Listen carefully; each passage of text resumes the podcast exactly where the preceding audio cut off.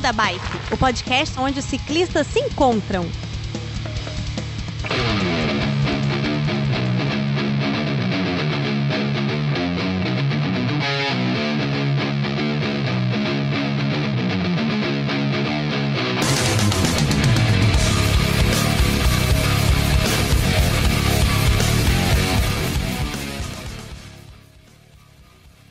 Fala pessoal do Beco da Bike, tudo bem com vocês? De Vila Velha no Espírito Santo, eu sou o Werther e continuamos aqui com a segunda parte do nosso programa com Aurélio Magalhães. Como eu prometido, então, a gente vai continuar aqui com o programa é, sobre o projeto dele, da China para casa Bye Bike. E vamos continuar de onde a gente parou. Hoje aqui nós estamos com a mesma equipe, Chicó, Cris e o Aurélio. Tudo bem, gente? E aí, no Tudo clima? ótimo. No, Beleza, no tudo clima. tranquilo. Chicó, a gente tava conversando em off aqui, é, tá, tá, foi pra casa do, do tio, tinha dois anos que não chovia, hoje tá chovendo e vocês vão ouvir um barulhinho de chuva no fundo aí. Tá ruim, mas tá bom, né, essa chuva? É bom no chegante. sertão, né?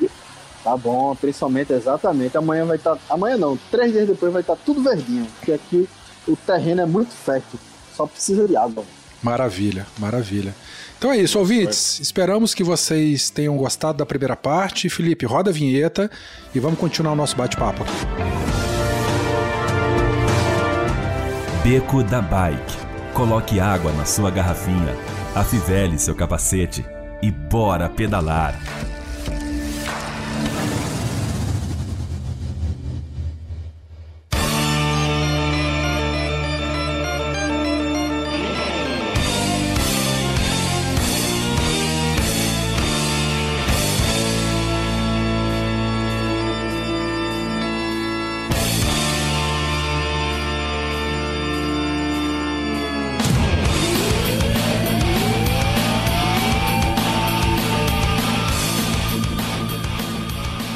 Aurélio, a gente terminou o outro episódio você comentando do hiato que você fez durante a pandemia, né? Você comentou lá que você ficou hospedado é, uns três, quatro meses na casa do, do- do- daquele pessoal e depois foi repatriado e a gente terminou o assunto lá. E aí, conversando com a Cris, ela deu um puxão na minha orelha.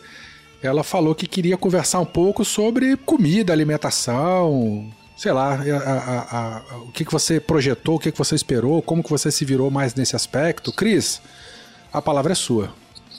Nossa, Vai, muito Cris. obrigada. Afinal, afinal foi um, um projeto, todos eles envolvendo a gastronomia, né? E eu pouco falei no outro episódio.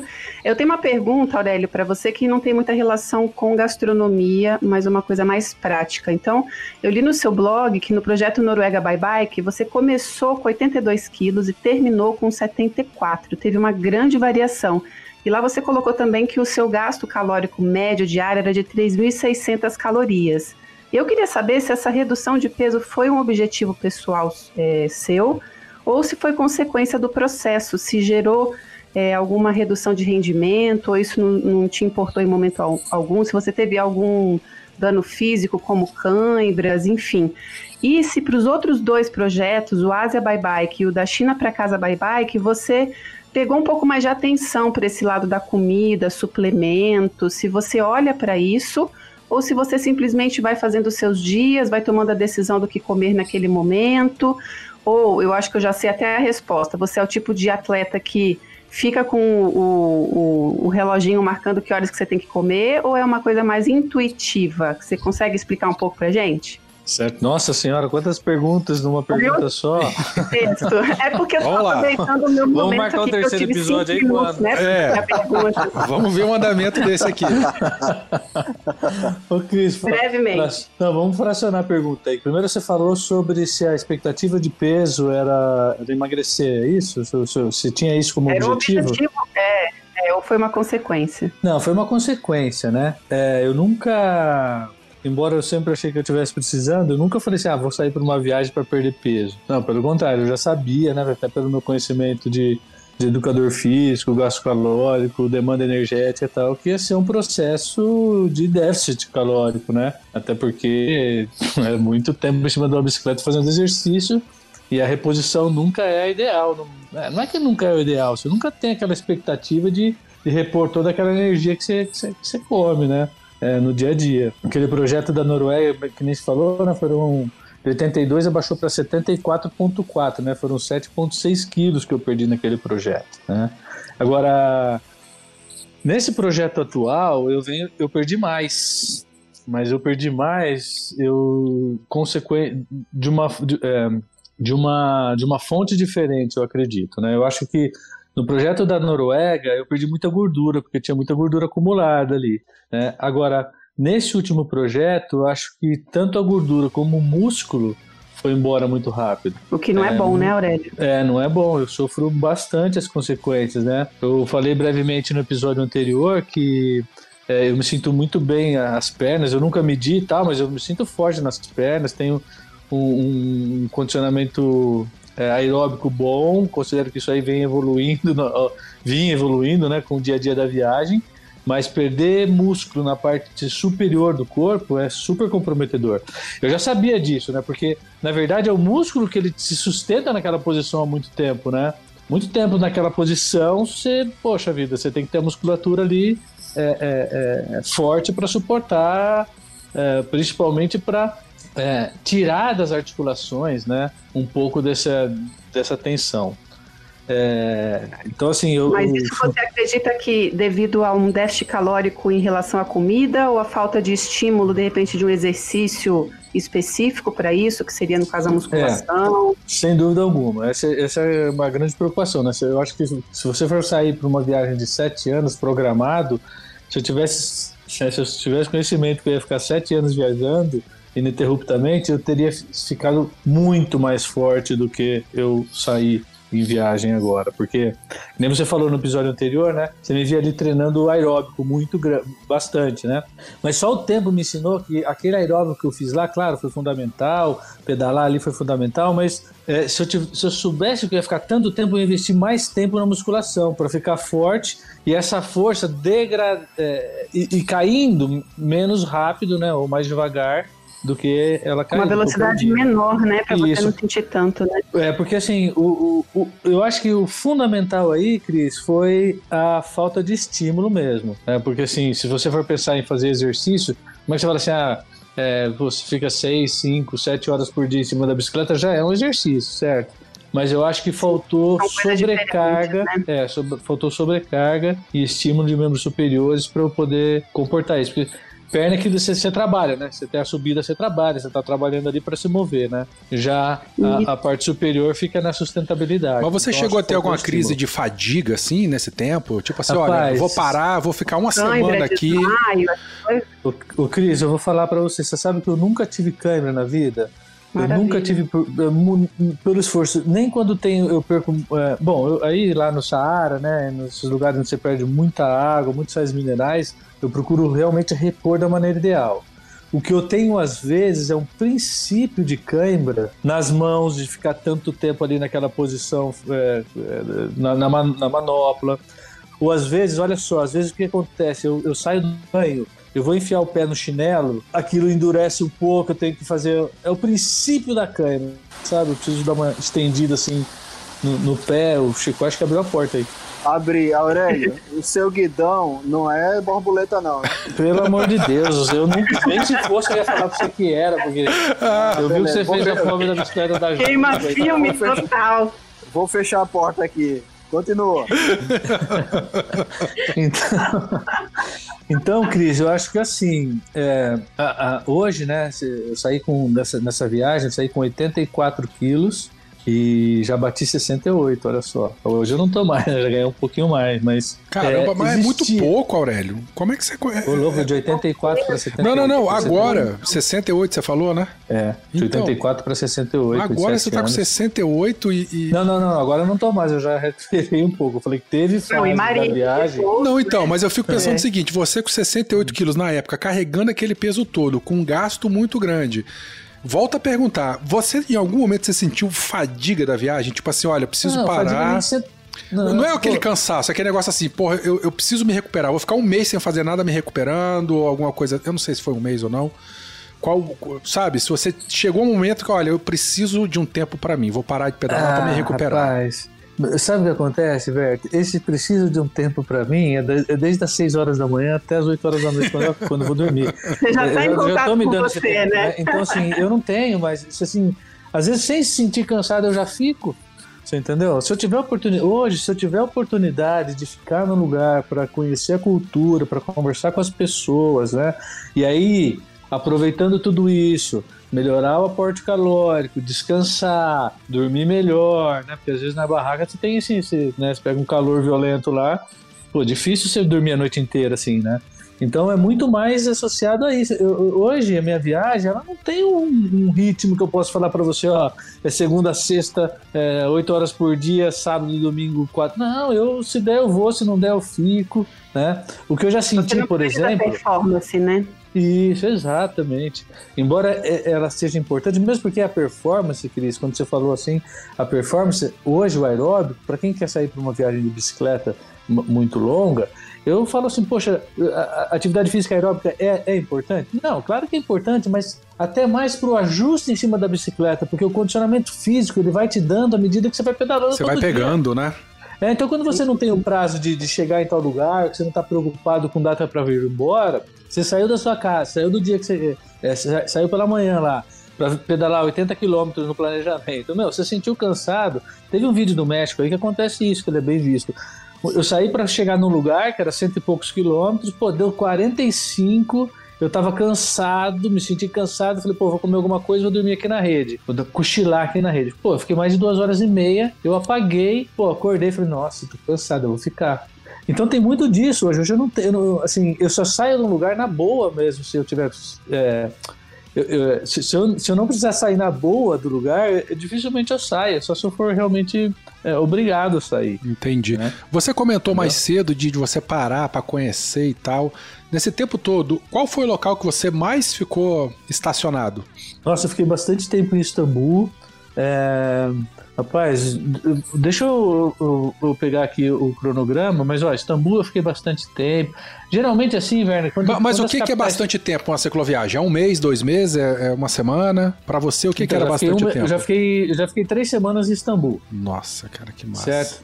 É, eu já fiquei também, deixa eu pegar aqui, ah, na, em Sydney, na Austrália, também fiquei bastante, mas aí por uma adaptação, né, eu, eu usei também essa base para conhecer outros lugares e retornar, conhecer outros lugares e retornar, assim, sabe, é, é, não de bicicleta, né, porque uhum. não dava para fazer a Austrália toda de bicicleta, claro. Então fiz algumas viagens lá de transporte diferente. É, onde mais? Eu fiquei, putz, em Cancún eu fiquei bastante, porque é, eu tava, de lá eu fui para Cuba, né, de Cuba eu fui para Jamaica, então é, as viagens de avião estavam mais baratas a partir de um tempo.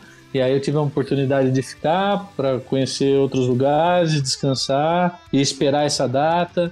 Em Dakar, no Senegal também, eu lembro que eu fiquei um mês trabalhando lá, porque tinha que coincidir uh, a época do ano um pouquinho mais calor, né? então eu fiquei lá esperando com que o verão no, é, no Alasca melhorasse um pouco para que eu pudesse sair. Uhum. Mas olha, tô vendo aqui, é comum eu ficar quatro, cinco dias. Bangkok, Koh Samui, nas ilhas lá, Singapura eu fiquei bastante, Jakarta eu fiquei uma semana, Brisbane, eu fiquei uma semana, em Bali eu fiquei uma semana, é, tô aqui contando aqui, Sydney, Sydney eu fiquei um monte, depois em Melbourne eu fiquei uma semana, deixa eu ver aqui onde mais, eu tenho tudo anotado aqui, ó, Auckland eu fiquei bastante, que também é, coincidiu eu chegar em Auckland, eu esperar minha irmã ir para lá para fazer uma viagem de férias comigo, é, Katmandu, no Nepal, né? Que foi, foi, o terremoto, que a gente nem chegou a falar no primeiro. Espero que eu tenha oportunidade de falar um pouquinho do Aquele, terremoto. Rapaz, um terremoto até que tinha uma galera da Globo é. lá. É aqui que o pessoal é, ficou isolado. É esse terremoto? Isso, pode ser. Nossa, cara. mãe. Moscou, tá aqui na pauta, Foi uma das é. perguntas que eu, que eu pus aqui. Nós vamos conversar esse, assim. Essa, esse perrengue de, de, terremoto lá. Antes Budapeste, da gente. fiquei uma semana. Então, assim, uma semana é muito comum, cara, eu ficar, viu? Uhum. Porque, assim, pega um warm showers lá identificado e e vem cansado de uma, de uma região tal. Pô, não tenho do Beirute, eu fiquei uma semana. Geralmente é isso, uma semana ou mais. No, no Luxor eu fiquei uma semana, no Cairo eu fiquei duas semanas. Bom, sim, fico bastante assim. É, uma semana, dez dias, não tem bastante eu fiquei. Né? Você comentou do terremoto. Então, mas antes da gente chegar no terremoto, prometo que é a próxima pergunta.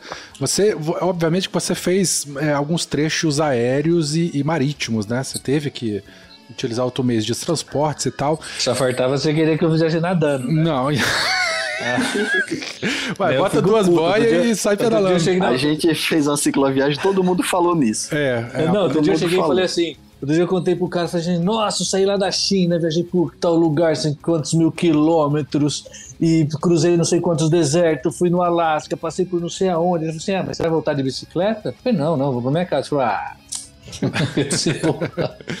A minha pergunta com isso é o seguinte: você passou algum tipo de perrengue ou dificuldade?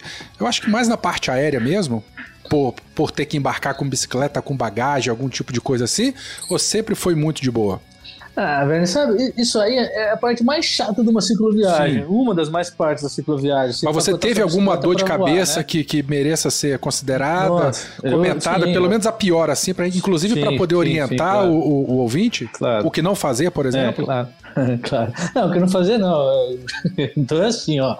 É, pô, todas as viagens é um estresse, né? Você tem que ir algum. Pô, na Índia, por exemplo, foi um Deus nos acuda, porque onde você vai achar uma caixa de bicicleta na Índia, né? Então, putas, três, três dias para achar uma caixa de bicicleta, né? Só fazendo isso. É, claro, podia ser de papelão? Não, podia, mas eu pensava na, na, na, na, estrutura da bicicleta ser mantida ali. Mas a história mais engraçada, ou mais trágica que eu tenho com a bicicleta, voando, que eu adoro navio, né? Se eu puder de navio eu vou, porque entro com tudo, né? Mas para pegar um avião é assim, ó. Eu tava no, em, no Senegal, né? E aí tinha que cruzar lá pro Alasca.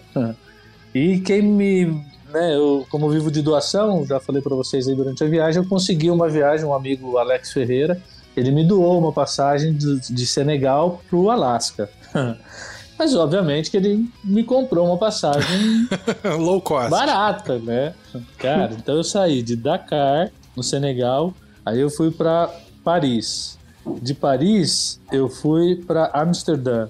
De Amsterdã eu fui para Nova York de Nova York para Seattle, e aí de Seattle que eu fui fazer o meu destino final. Cacilda. Lá em é, Anchorage, né, na, na, no Alasca. Uhum. É, Fairbanks, não é nem Anchorage, é Fairbanks. Rapaz, então assim, cinco conexões que você teve, teve que trocar de avião em todas, né? Esse é o problema, você, então a, avião, a bicicleta também troca. Meu, eu cheguei lá, que eu perdi, eu perdi um, um, um, um, freio dianteiro original da minha bicicleta nessa viagem, que a bicicleta chegou lá com a caixa totalmente molhada, né? Porque pegou chuva nesse caminho e tal, na hora de, de fazer a baldeação ali. Nem baldeação não, como é que chama isso aí? Trocar de é, aeronave? É, é, baldeação. Conexão. Conexão, conexão é tipo fazer as conexões. E aí a, a, caixa também pegou chuva, pô, chegou totalmente desmantelada. Eu perdi o freio dianteiro, tive que trocar meu freio. É, enfim, tentei lá o ressarcimento com a, com a, com a, com a, companhia aérea, mas não rolou, não. Foi, foi ruim. Deixa eu, fazer ruim um, deixa eu fazer uma volta aqui, fazer um retorno aqui. As, Ó, a gente ia falar do terremoto, hein? A, a conversa que vocês estavam tendo no começo. A gente chega lá já, rapidinho, rapidinho. Quer dizer que se eu não, não trabalhar os meus músculos superiores, eu vou sair numa cicloviagem muito longa. O lance é você ficar bombado em cima para o corpo ir consumindo aquele musculatura ali até ficar curioso. Não. Vamos corrigir, Chico. Diz aí. O que você falou aí, o que você falou aí, bombado, você, imediatamente a gente vê naquele cara grande e forte, né? Nem sempre o músculo forte representa volume e tamanho, certo? Uhum. Claro que o músculo com maior volume ele pode gerar mais força e, uhum. e essa consequência, mas se você for pensar assim, né? É, o bodybuilding uhum. deveria ser muito mais forte do que o atleta olímpico, né? É o, o, o não, assim, que, eu, né? eu, quando eu falo bombado, não é usando anabolizante, essas paradas de cavalo. É grande, né, Chico? É, musculoso. É, é, é, porque, assim, malhando Chico, normal mesmo, isso, levantando mas, traço de Não, massa, mas isso aí é regra da vida, laje. Chico, você quer ver? Isso aí é regra hum. da vida, não é só pra sair de bicicleta, não. Pensa uhum. bem, ó. Se é, a gente tem uma expectativa maior hoje, à medida que o tempo vai passando, graças a um monte de coisa aí, principalmente com a evolução da medicina, né? Que a gente morria mais cedo. Hoje a gente morre depois, né? Se o cérebro não te pegar lá, você vai ter limitâncias é, com Alzheimer, você vai ter, você vai ter limitâncias na, na, na locomoção à medida que o tempo passa, certo? Você vai ficando mais seu quadríceps vai ficando mais fraco, seu abdômen principalmente. Então você tem problema no joelho, dor na lombar, Werther, um Werther então, da vida. É, é, você fica velho, quando você fica velho igual o Werther, fica assim. Então, é, para um educador físico, um dos nossos trabalhos é fortalecer esse cara o máximo possível para que esse enfraquecimento muscular, né, para essa perda natural, ela seja postergada o máximo possível e você sofre uma, é aquele negócio de envelhecer, envelhecer com qualidade, né?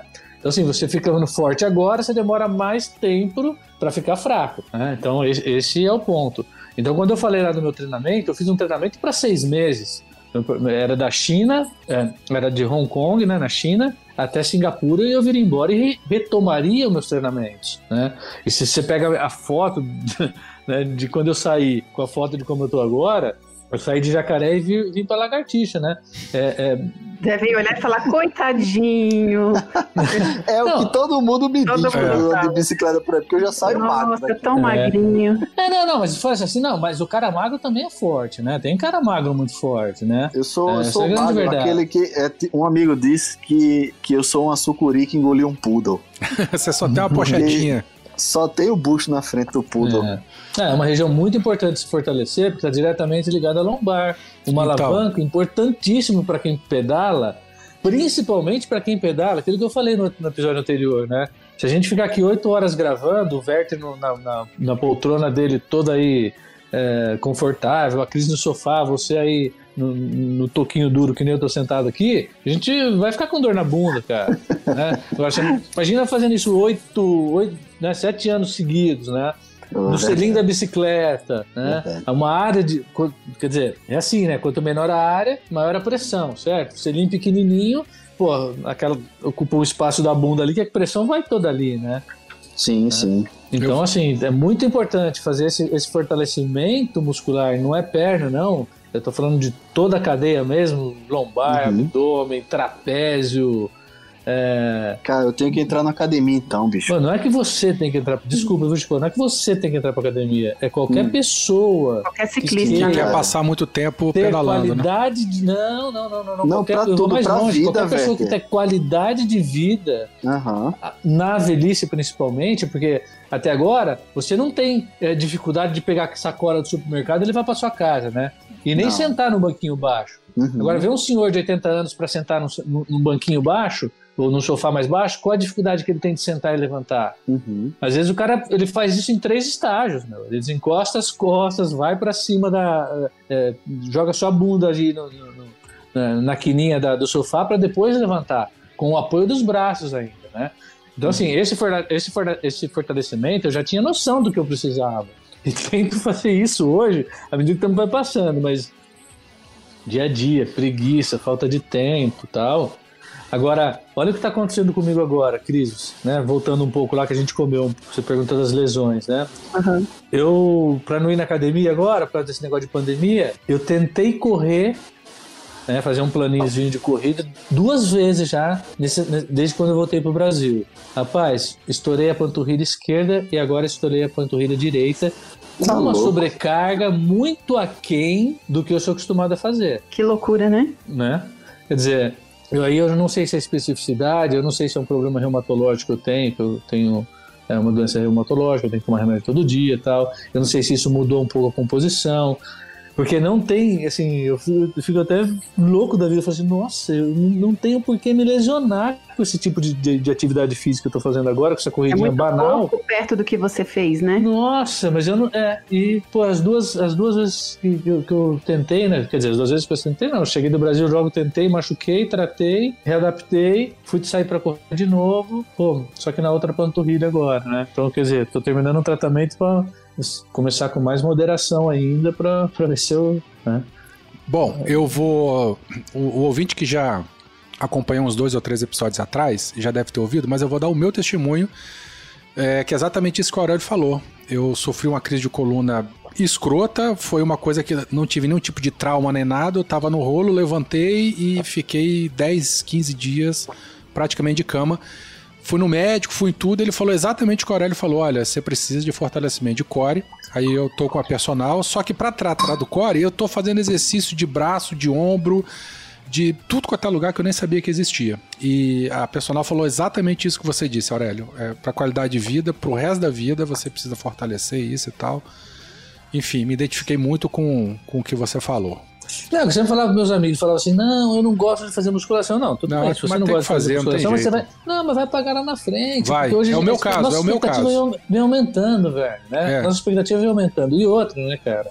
A gente, você falou aí só de um lado do, do iceberg, né? Mas nós não temos no nosso dia a dia uma consciência postural, né? Não, nós não nenhuma. temos no nosso dia a dia, por exemplo, é, a, a, a condição ideal de alimentação, de repouso, né? A ergonometria dos, dos equipamentos que você está usando.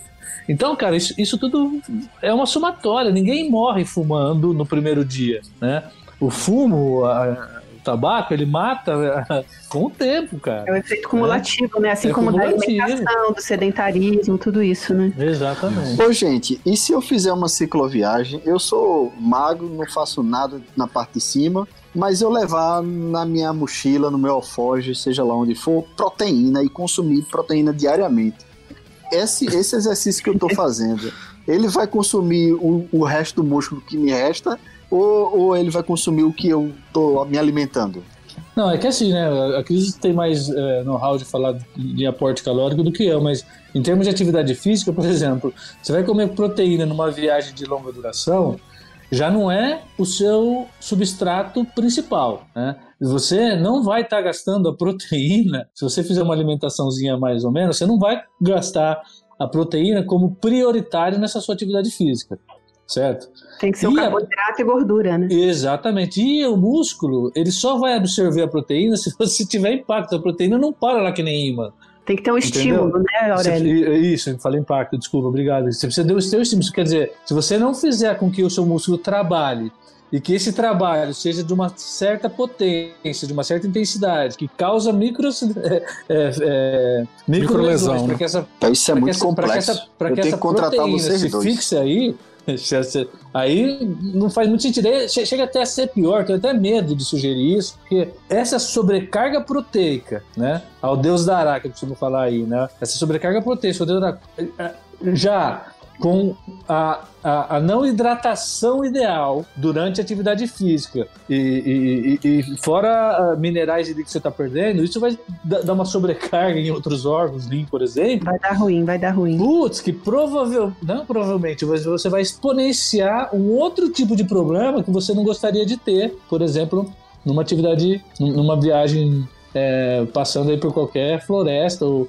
ou, por exemplo, um incômodo no rim, né? Entendi, E- entendi. você entendeu? Então, assim, é muito. a- a- é- é- essa suplementação ela precisa ser muito bem investigada e muito bem orientada de acordo com aquilo que você é, é, é, vai fazer. Não é porque você está fazendo uma atividade física que você vai ter que comer proteína. Você está entendendo? Conversamos, Comer, não, ó, suplementar rapidinho, é, proteína. deixa eu, eu tá? preciso te cortar.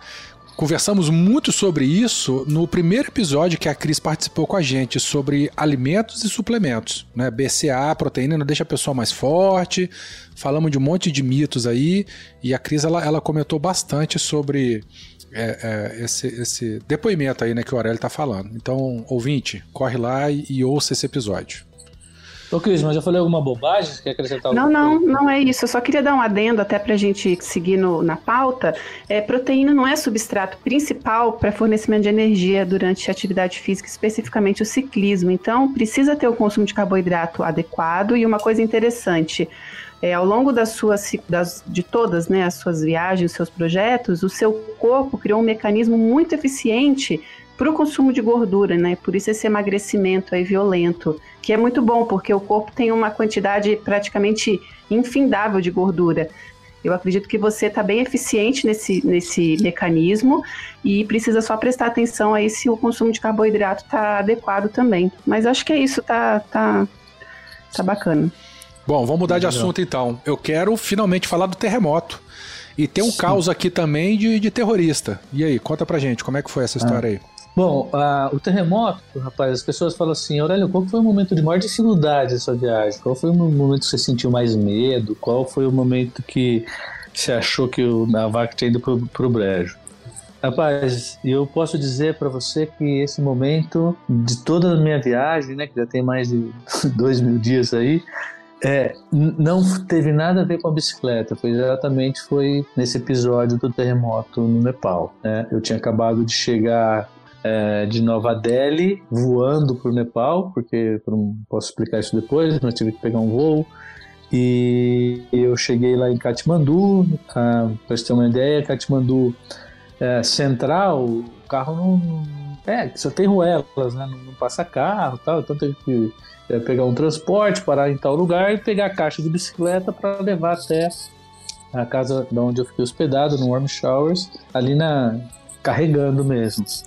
Bom, então chegamos ali é, num dia, tardezinha já, deixei a bicicleta empacotada. Eu ia ficar, já já estava planejado ficar alguns dias em Katmandu. Na verdade, ia ficar meses em Katmandu, porque a minha ideia era fazer um, uma nova caminhada ali para um, um, um, pico, né?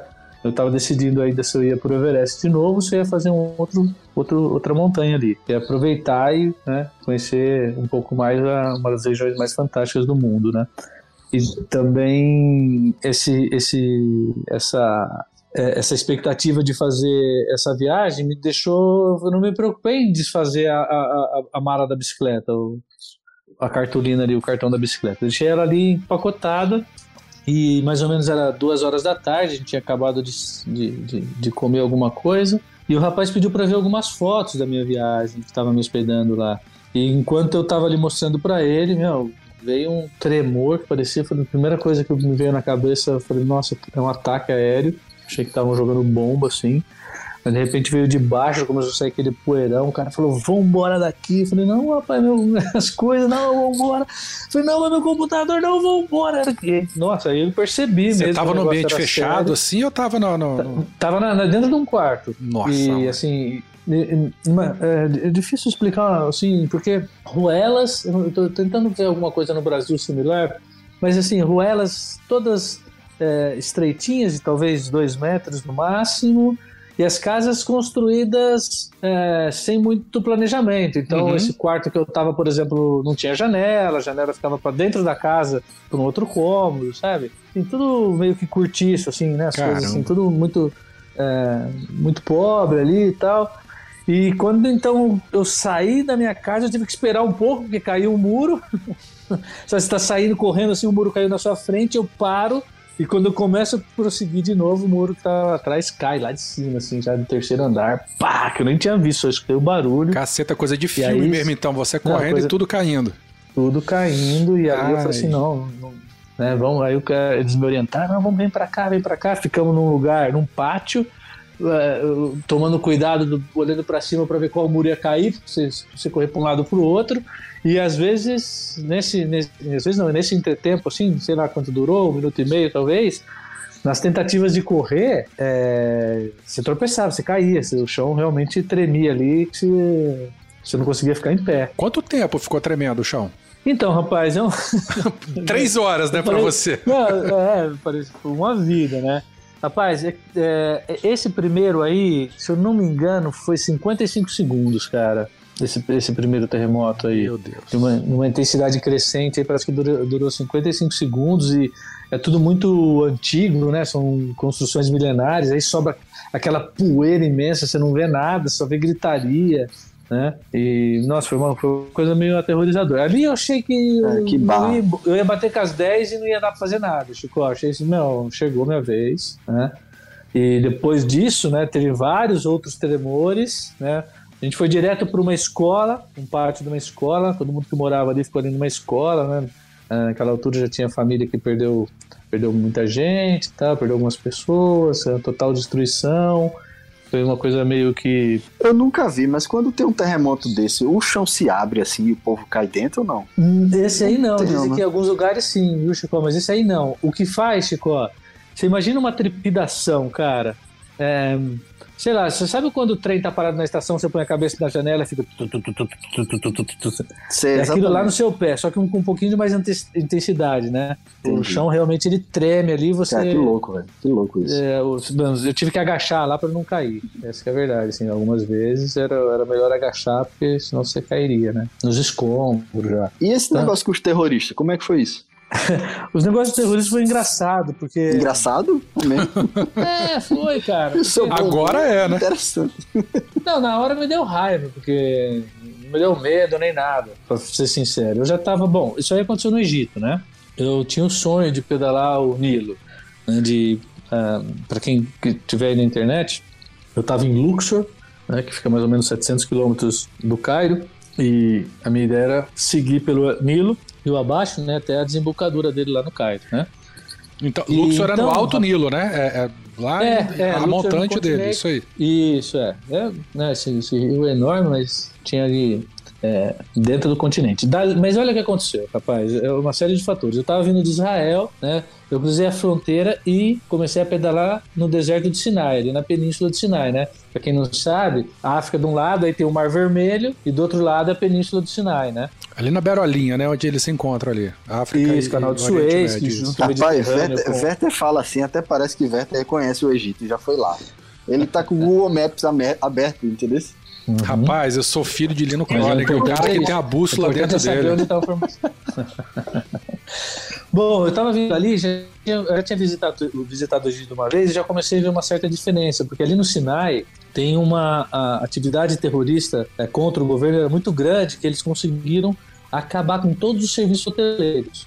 Sharm el-Sheikh, que, é, o- que é um lugar, é, vamos supor, é, o- é, é, uma referência de turismo ali na Península de Sinai, tinha um serviço de barco para cruzar o Mar Vermelho, que era o que eu queria fazer. E já, não, já tinha acabado isso, porque não tinha turista lá, só tinha um pouquinho de turista local, né? E Egito é, é muito simples, um povo muito simples, quer dizer, que não faz turismo. Então, tá, tá totalmente sucateado.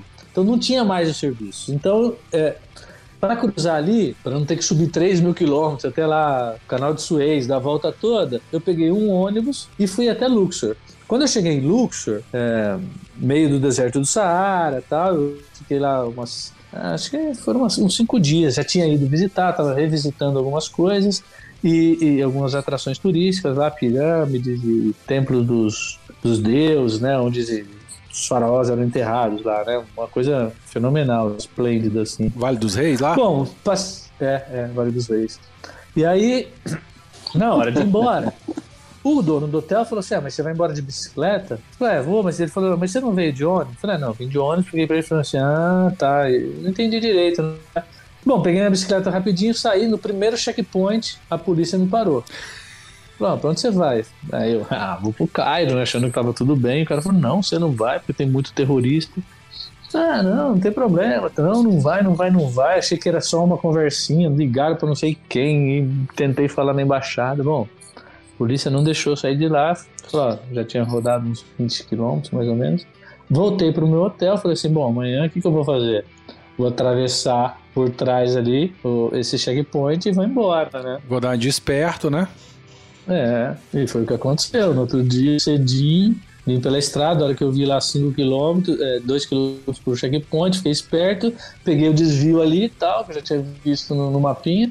Peguei o desvio, atravessei e fui embora. Pô, 15km pra frente, outro checkpoint, aí ainda não me deixaram mais. É que, na verdade, o que acontece ali? Tem uma expectativa terrorista contra turismo. Por quê? Porque o turismo é a primeira indústria do Egito. Então, para se enfraquecer o governo, né, para que esse governo não consiga ser. né, bom, enfim, né? Não consegue arrecadar, né? Mira no governo. turismo, né? É, exatamente. Então o que o cara faz, ele. Por isso que é comum os ataques terroristas. Em, em 96, quando eu fui visitar o Egito pela primeira vez, aconteceu lá.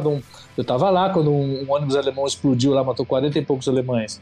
Daquele dia em diante ficou tudo mais chato de ver lá, porque é, expectativa, é, segurança, pra você entrar no museu já era um, um parto tal, era, era um saco disso aí, né?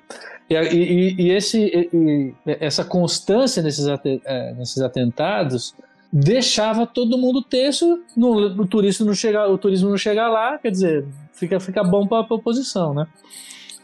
E foi o que aconteceu. Então eles, eles a, a polícia não me deixou passar porque eles tinham medo de que eles iam usar o meu o meu marketing de ser turista e tal, para fazer mais um atentado. Mais, um, mais, é, mais uma propaganda pró, pró um atentado, né? Uma propaganda entendi, pró. Entendi. Mas aí, Chaco, é, é, difícil aceitar isso, rapaz, porque a população te tratando com carinho, rapaz, te dá comida, te dá água, é, e quer escutar, e nossa senhora, ficou difícil aceitar isso, viu, cara? Eu, a gente fez um episódio, o Beco da Bike número 7, com o Alexandre Costa do Nascimento.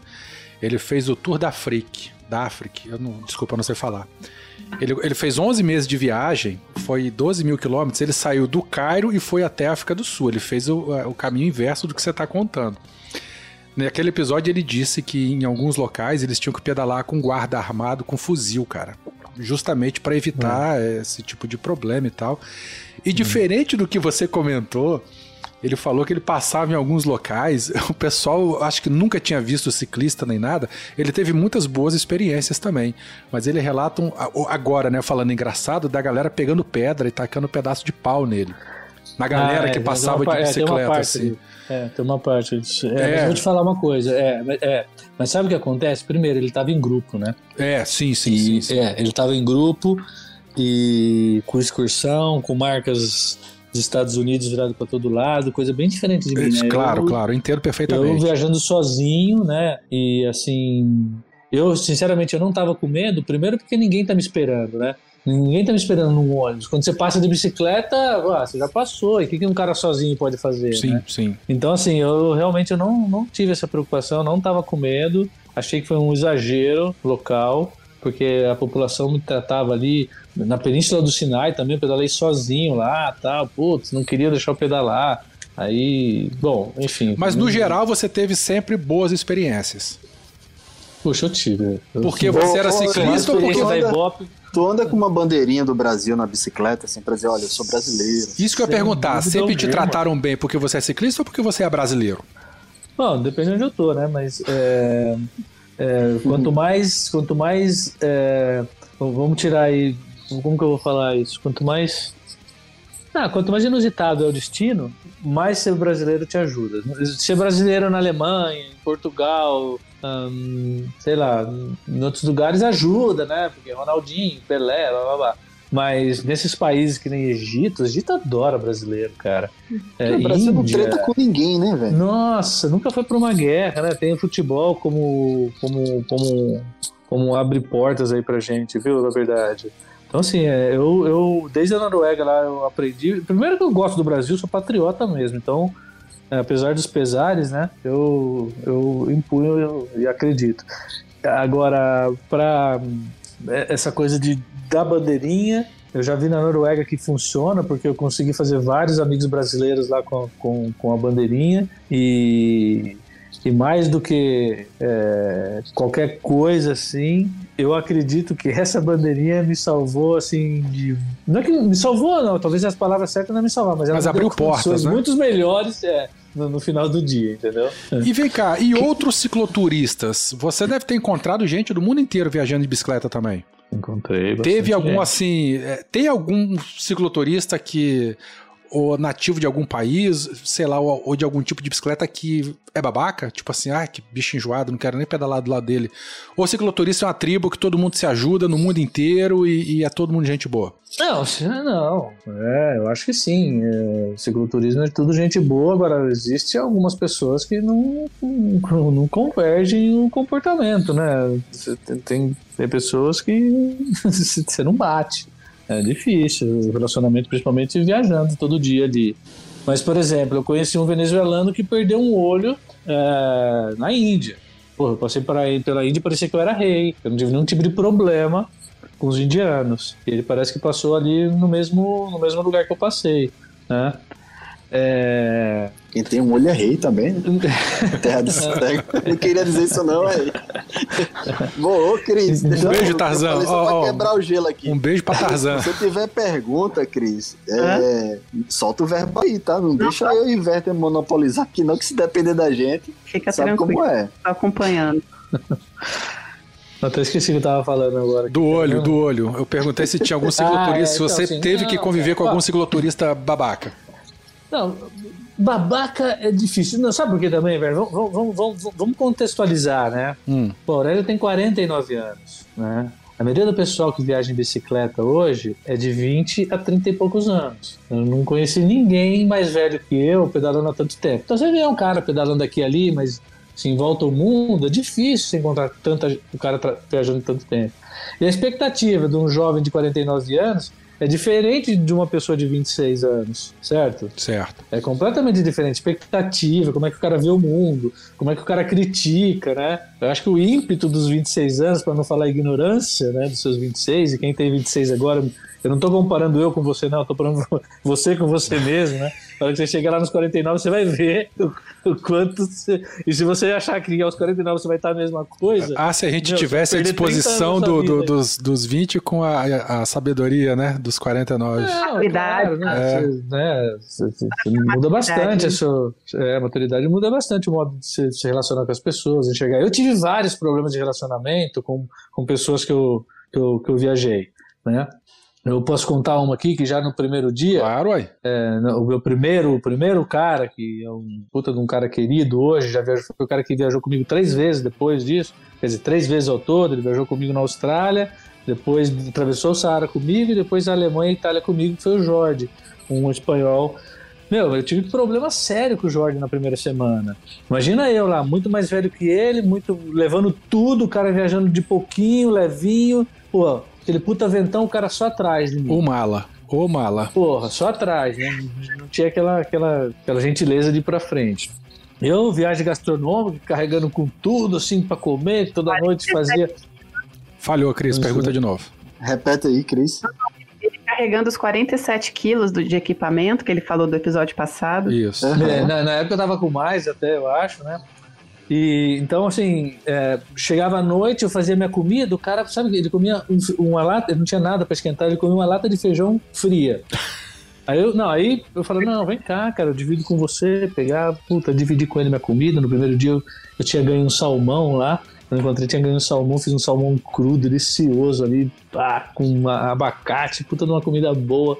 Fiquei até com pena de dividir com ele, mas dividi e tal. Aí o cara, dentro ali da minha barraca, praticamente, ele pegou um pacote de bolacha e comeu sozinho, sem me oferecer. Tudo bem, eu nem gostava daquela bolacha, mas o ato me É, mas a intenção, né, cara? É. No segundo dia, choveu pra caramba, a gente foi pra um, pra um hostel. E aí eu perguntei para ele, vamos fazer uma comida juntos? Ele falou, não, não, vou fazer a minha separada. Tá bom, fui lá, comprei um macarrãozinho, cebola e bacon, fiz um macarrão com cebola e bacon. Puta, o cara de novo abriu uma lata de feijão. Eu falei, não, vem cá, cara, come comigo, não precisa comer isso aí não, guarda pra sua viagem. Beleza. No terceiro dia aconteceu a mesma coisa dentro da minha barraca o cara não me ofereceu o pacote de bolacha de novo. E a gente tem uma diferença estratégica, assim, porque ele agora, eu não gosto de acordar cedo, sou preguiçoso, né? Ele acorda cedo. Aquele dia eu falei, não, agora você vai ficar aí me esperando, senão eu já não quero ir com você mais. Só que aí ele foi, ficou lá, bateu na minha tenda, eu fui devagar, como eu sempre fazia, como eu sempre faço, arrumei meu café da manhã, comi sem oferecer nada, coisa que já me fez mal pra caramba, né? não consigo ser assim, né? Mas eu não ofereci nada, cafezinho quentinho, ele gostava não ofereci. Aí ele falou, Aurélio, listo, né? Tá, tá pronto? Eu falei assim, eu tô sim, cara, mas eu não vou, eu não vou com você, não, você pode ir embora. Eu não vou com você. Eu falei assim, ah, mas como assim? Bom, você tá preparado para escutar o que eu vou te falar? Ele falou, não, tô. Não, eu falei exatamente disso que eu já contei na né? história do, do, egoísmo, né? Que eu não, não, preciso disso, isso aí não. Acho que tamo junto, tamo junto. Falei da, da história do vento atrás. É, então ele chorou, né? Ele fez uma auto, autocrítica com ele mesmo ali, ele, ele chorou. É, me pediu desculpa e virou um puta de um parceiro incrível, assim, para viajar de bicicleta. Né, que eu falei, atravessou o Saara comigo. Depois fizemos uma viagem deliciosa pela Alemanha, ou pela Itália e pela, pela Alemanha. Foi, foi incrível. Assim, então, assim, tem dificuldades, né? Aí você fala com o outro, né? Tem, tem, tem pessoas que. É, é muito mais o estilo de viagem do que o próprio comportamento. Esse eu falei do comportamento do Jordi, né? Agora, o que tem mais dificuldade é quanto ao estilo de viagem, né? Porque tem cara que viaja de bicicleta que é artista de rua, né? Principalmente aqui é, na América do Sul, né? Tem muito artista de rua, malabarista, É, o cara faz o diabo. Pô, esse cara, ele, ele, ele viaja atrás de semáforo, velho. Então o cara quer passar em toda a cidade que tem semáforo pra ele trabalhar um pouquinho, Sim, cuidado. sim. ele É, são estilos, né? Não O estilo, é. Então você precisa se ajustar ali, porque, puta, o que, que eu quero saber dessa cidade aqui que não tem nada a ver? Eu vou cortar o caminho, vou por aqui, vou lá na cachoeira, né, velho? Né? Sim. Então, assim, você precisa, né? Então, isso É. aí também é, é um ponto que precisa ser equacionado. Mas, basicamente, são esses dois pontos, cara. É porque não é mais o. o- não, não, ser- não chega a ser o ciclista, é a pessoa, né? Cada pessoa tem ali o seu jeitão. É. Não é porque é Não, eu, eu vou ciclista falar pra você, que, eu, eu, né? eu acredito que pra viajar comigo, putz, cara, a pessoa tem que ser um pouco flexível, porque, meu, eu não acordo cedo, cara. Cara, eu acho que a gente não, ia acordar certo, cedo, tu- Tu, tu fazia a cozinha e eu fazia a faxina. Eu sou bom de fazer tem, faxina. ô Chico, você tem que oferecer a bolacha pra ele, tá? Não, você lembra que Não, eu hoje falei não é no episódio- bolacha dele. É toda a Não, bolacha Chico, dele. mas você lembra que eu falei pra você que um dos dias, meu dia do caralho é terminar o dia com uma boa comida do lado da fogueira? Tô ligado, tô ligado. Tu- não, então tu- isso aí, cara, não é. Não, não- não tem a ver com dormir cedo. Eu não me preocupo de dormir cedo, porque eu vou acordar cedo amanhã pra ver lá. Eu vou dormir a hora que meu fogo acabar, ou a hora que minha comida acabar, a hora que eu tiver com vontade de dormir, e vou acordar a hora que eu tô com vontade de Ah, acordar. pois você Claro, não ia gostar tá com de viajar pessoa? com o Werther, não. Ah, vai, Não, tá porra. O cara só me diminui. Puta merda. Werther Não, viaja eu, sou, eu sou um cara de grupo, velho. Eu sou um cara de grupo que eu faço consenso. Se precisar, eu vou mesmo. É, Assim, com a minha irmã, por exemplo, ela acorda, eu também acordo, porque eu não deixo ela ficar esperando. Tudo bem, não tem problema nenhum. Agora, se eu tô sozinho, cara, eu não tô nem aí pro. pra cor da chita, na verdade. É, o Chico não tem o que falar mal de mim, aí fica falando merda. Entendeu? Por isso.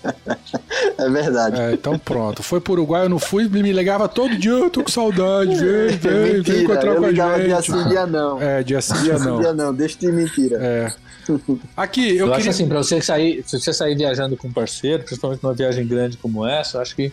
Bom, se você conhece o risco de dar merda é grande, né, velho? Você tem algum tipo de. Eu fiz uma viagem no Brasil com meu cunhado e com um amigo, que eu pedi pros caras, ó, vem aqui em casa planejar, eu quero fazer essa rota antes de ir pra Ásia, treinamento e tal. Ninguém foi. Não, o que você fizer tá bom. Aí chegou lá, os caras queriam dar pitaco na minha viagem, porra. Aí não, né? aí Aí não, não, peraí. Aí, Aí eu não. falei pra falar, não, peraí. Eu falo- eu pra falo planejar, Werther. vocês não foram. Agora que eu Eu planejei, fico- só porque deu um, um negocinho aqui que vocês querem mudar minha rota? Eu fico Peraí, aperreando o Werther, mas assim, ele que traçou toda a rota, ele tinha os tempos, ele tinha tudo isso aí, entendeu? É, Então, isso se você vai não baseado falar, nisso não. aí. Rapaz, eu só errei em uma coisa que foi aquele pulgueiro que a gente. Claro, você botou a gente Lá no no interior cabaré, do meu amigo. Rapaz, fomos parar no cabaré, bicho. Aí não deu. Bicho, a escadinha era tão curta, era cinco lances de escada que a bicicleta nem fazia volta. Aí E a não, não tem como não. galada. A Deus. Amsterdã, o Warm Amsterdã é assim Jesus também. Não tem tanta bicicleta lá. Tem dois sapos em cima da minha mochila. Ai. que eu vou tirar uma foto.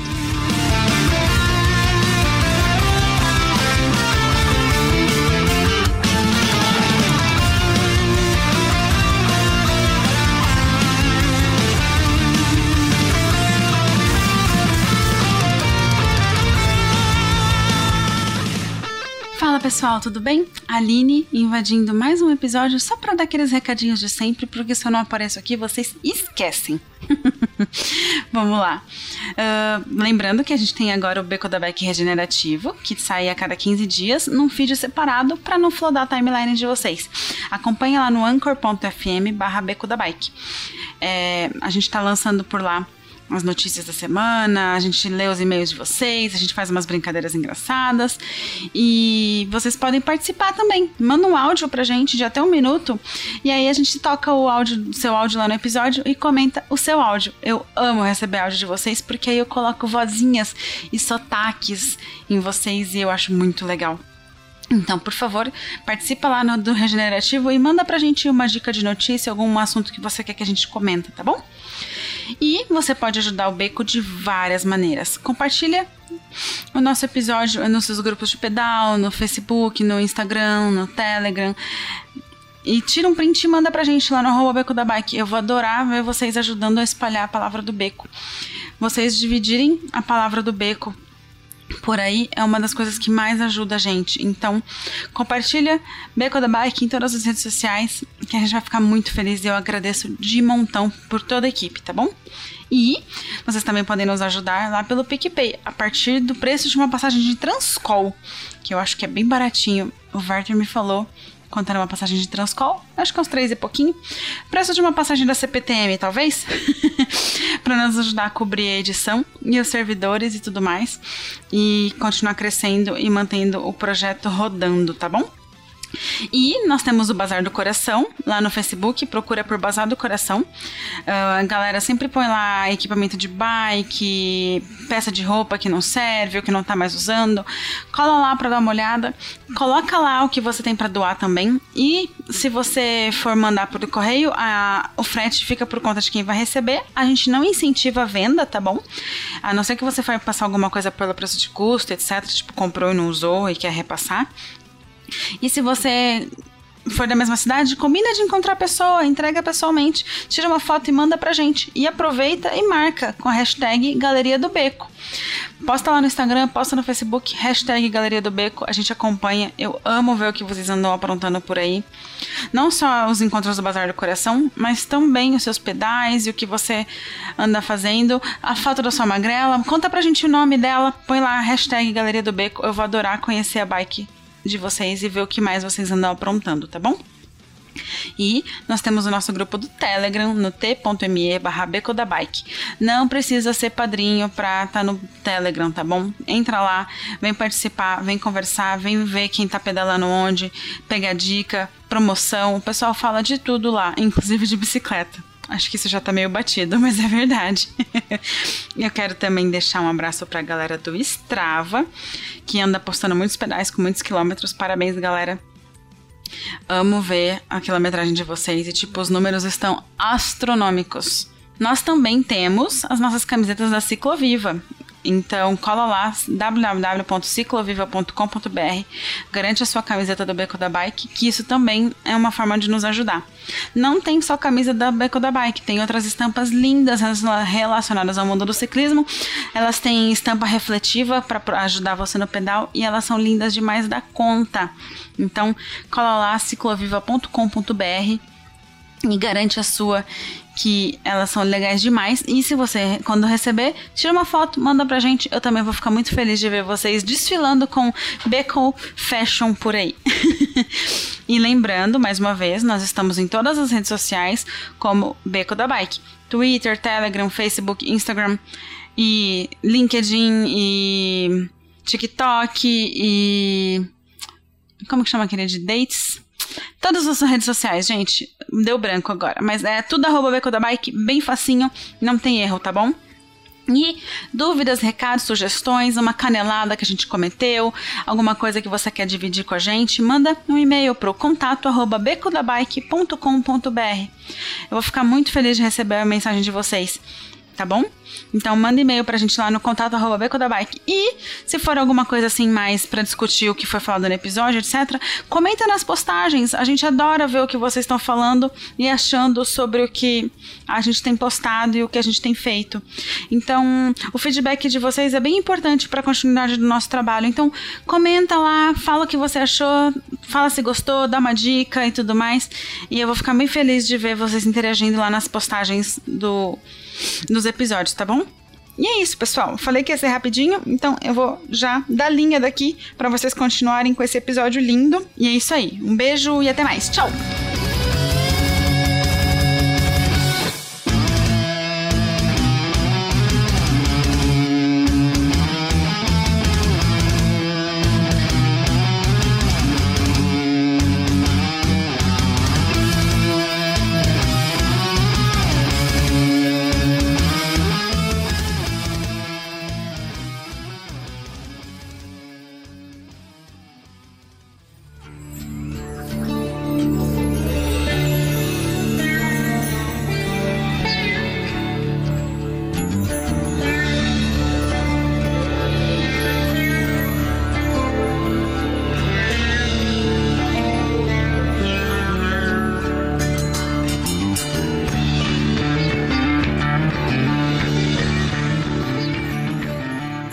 Aqui, eu quero mudar a prosa da pauta, eu queria falar. A gente podia falar um pouco mais sobre questões técnicas. Por exemplo, é, você usa Brooks. Né? Você é, é, o, é, o, é o Bruquete, igual a mim também, usa ele, sempre usou e sempre usará.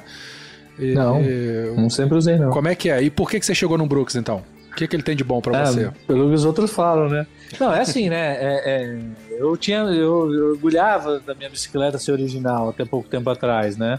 Inclusive o freio que eu perdi da, da originalidade dela foi um, um, um destrave aí para eu começar a mudar a bicicleta, porque do jeito que eu saí do Brasil, ela tava até a hora que quebrou esse freio aí lá no Alasca, quer dizer, já tinha três anos e meio de viagem, né? É, bom, aí é, o, o banco que eu tinha era um banco que privilegiava um pouco da performance, um banco um pouco mais rígido, que eu gosto, inclusive, dou muito bem com esse tipo de banco. Eu não gosto de banco de mola. Se o Chico fala do, do, do guidão da, da, da, da Julie lá, que é borboleta, pelo amor de Deus, não vai pôr um selim na sua bicicleta com mola, hein, Chico? Pelo amor de Deus. É, o pessoal acha que é mais confortável, né, cara? Mas Não, é, gente. isso não, não rola, não, cara.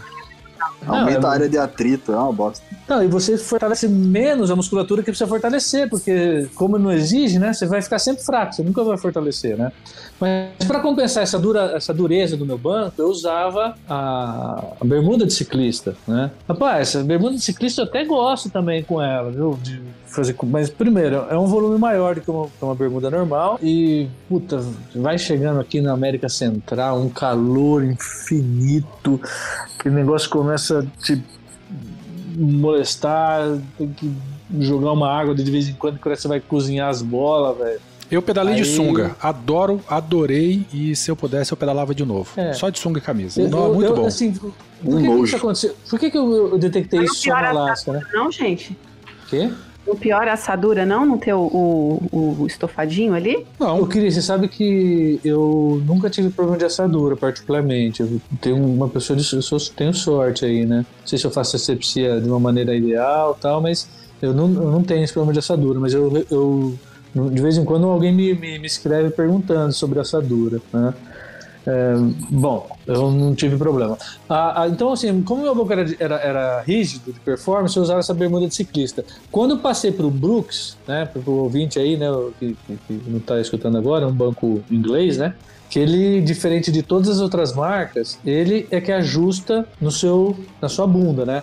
Geralmente é a sua bunda que tem que ajustar no banco. O Brooks faz ao contrário, ele, permi- ele se ajusta, ele, ele, ele tem uma certa flexibilidade ele é de ele couro, deixa né? os isquios, né, os dois Isso. ossinhos da bunda ali, como o principal ponto de apoio para sua, para sua, para o seu conforto ali.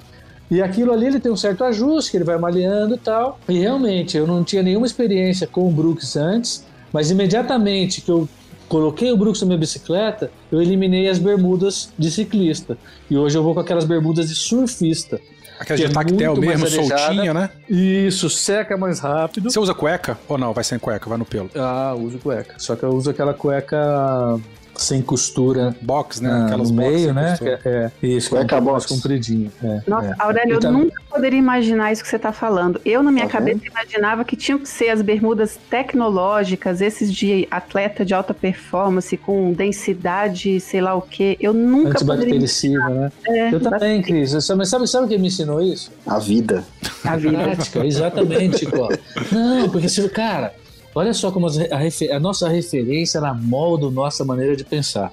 Né? Creio que o cara fala assim: ah, o mundo é perigoso. O mundo é perigoso se você assistir televisão todo dia, velho. Se você sair de bicicleta todo dia, você tem uma outra perspectiva de vida, outra perspectiva de perigo, certo? Agora, se você assiste aí Jornal Nacional, Cidade Alerta, essas porcariadas todas. Ah, você não sai de casa. um- não, o mundo fica um perigo, né? Então as referências que, você, que te dão, até por esse padrão consumista que a gente tem, né? De, né, que eu chamo os caras de cu limpinho, né?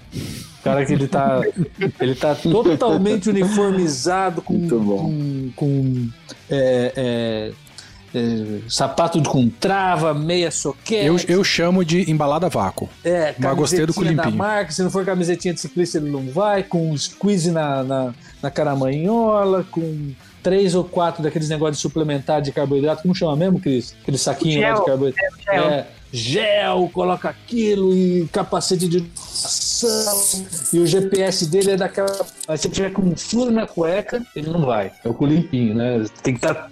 Então, assim, Cara, e às vezes o que passam pra gente é uma tremenda de uma bobagem, meu. Porque com esse, esse Brooks aí, com esse Brooks, ele faz o papel desse cochoadinho. E deixa as pingolinhas lá tudo mais solto, cara, muito mais, né?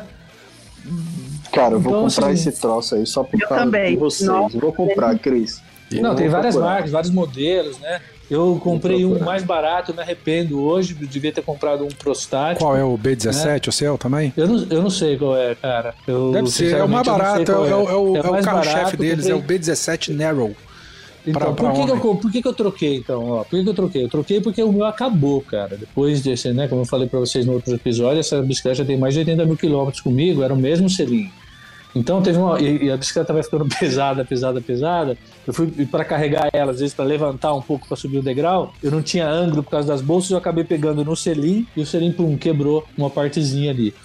E aí eu falei, não, então bom, já que eu vou trocar, eu tava na cidade, do, tava em Guadalajara, eu fiz uma pesquisa rápida na internet, tinha um cara lá que, que me vendeu num preço super camarada tal, eu achei conveniente para experimentar.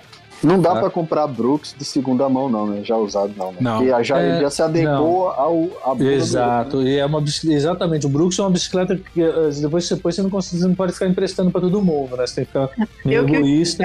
Eu usei a Né? bicicleta do Werther moldado com a bunda dele. Eu passei o Nossa. pedal inteiro me ajeitando e me contorcendo. Nunca É. Mas ele, mas ele não se adequa assim, num pedal só, não, né? Ele Não, Não, o sei pessoal lá, seis fala meses. 800 quilômetros, mais ou menos, É. mil Ah, quilômetros de tá. pedal. É. Então dá pra emprestar a bicicleta, só não dá pra emprestar por muito tempo, né? Não, não é que é isso. É, depois que ele pegou o formato, não se empresta.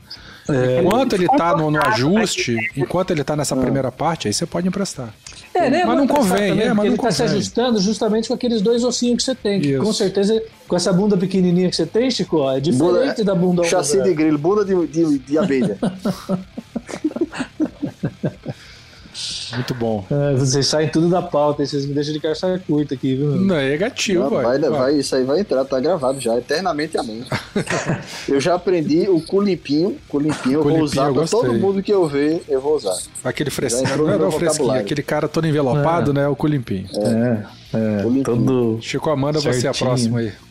Se não for o Cara, da é, a- vai. assistindo teus vídeos e tal, você comentou alguma coisa que eu também acho muito importante, muito importante, que é o tal do retrovisor. Eu não tenho hoje, porque eu não encontrei um retrovisor que funcionasse na minha bicicleta.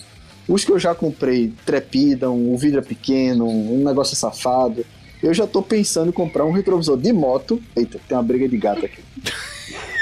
E vocês estão ouvindo, ignora isso aí. Rapaz, começou Eu- grilo, depois veio tempestade. Chuva. Aí é primavera, né? fauna. É, primavera, aí os bichos estão tudo cruzando Jesus. agora, os gatos estão aí no final. Tem três sapos, três cururu comendo os mosquitos que a lâmpada atrás, né?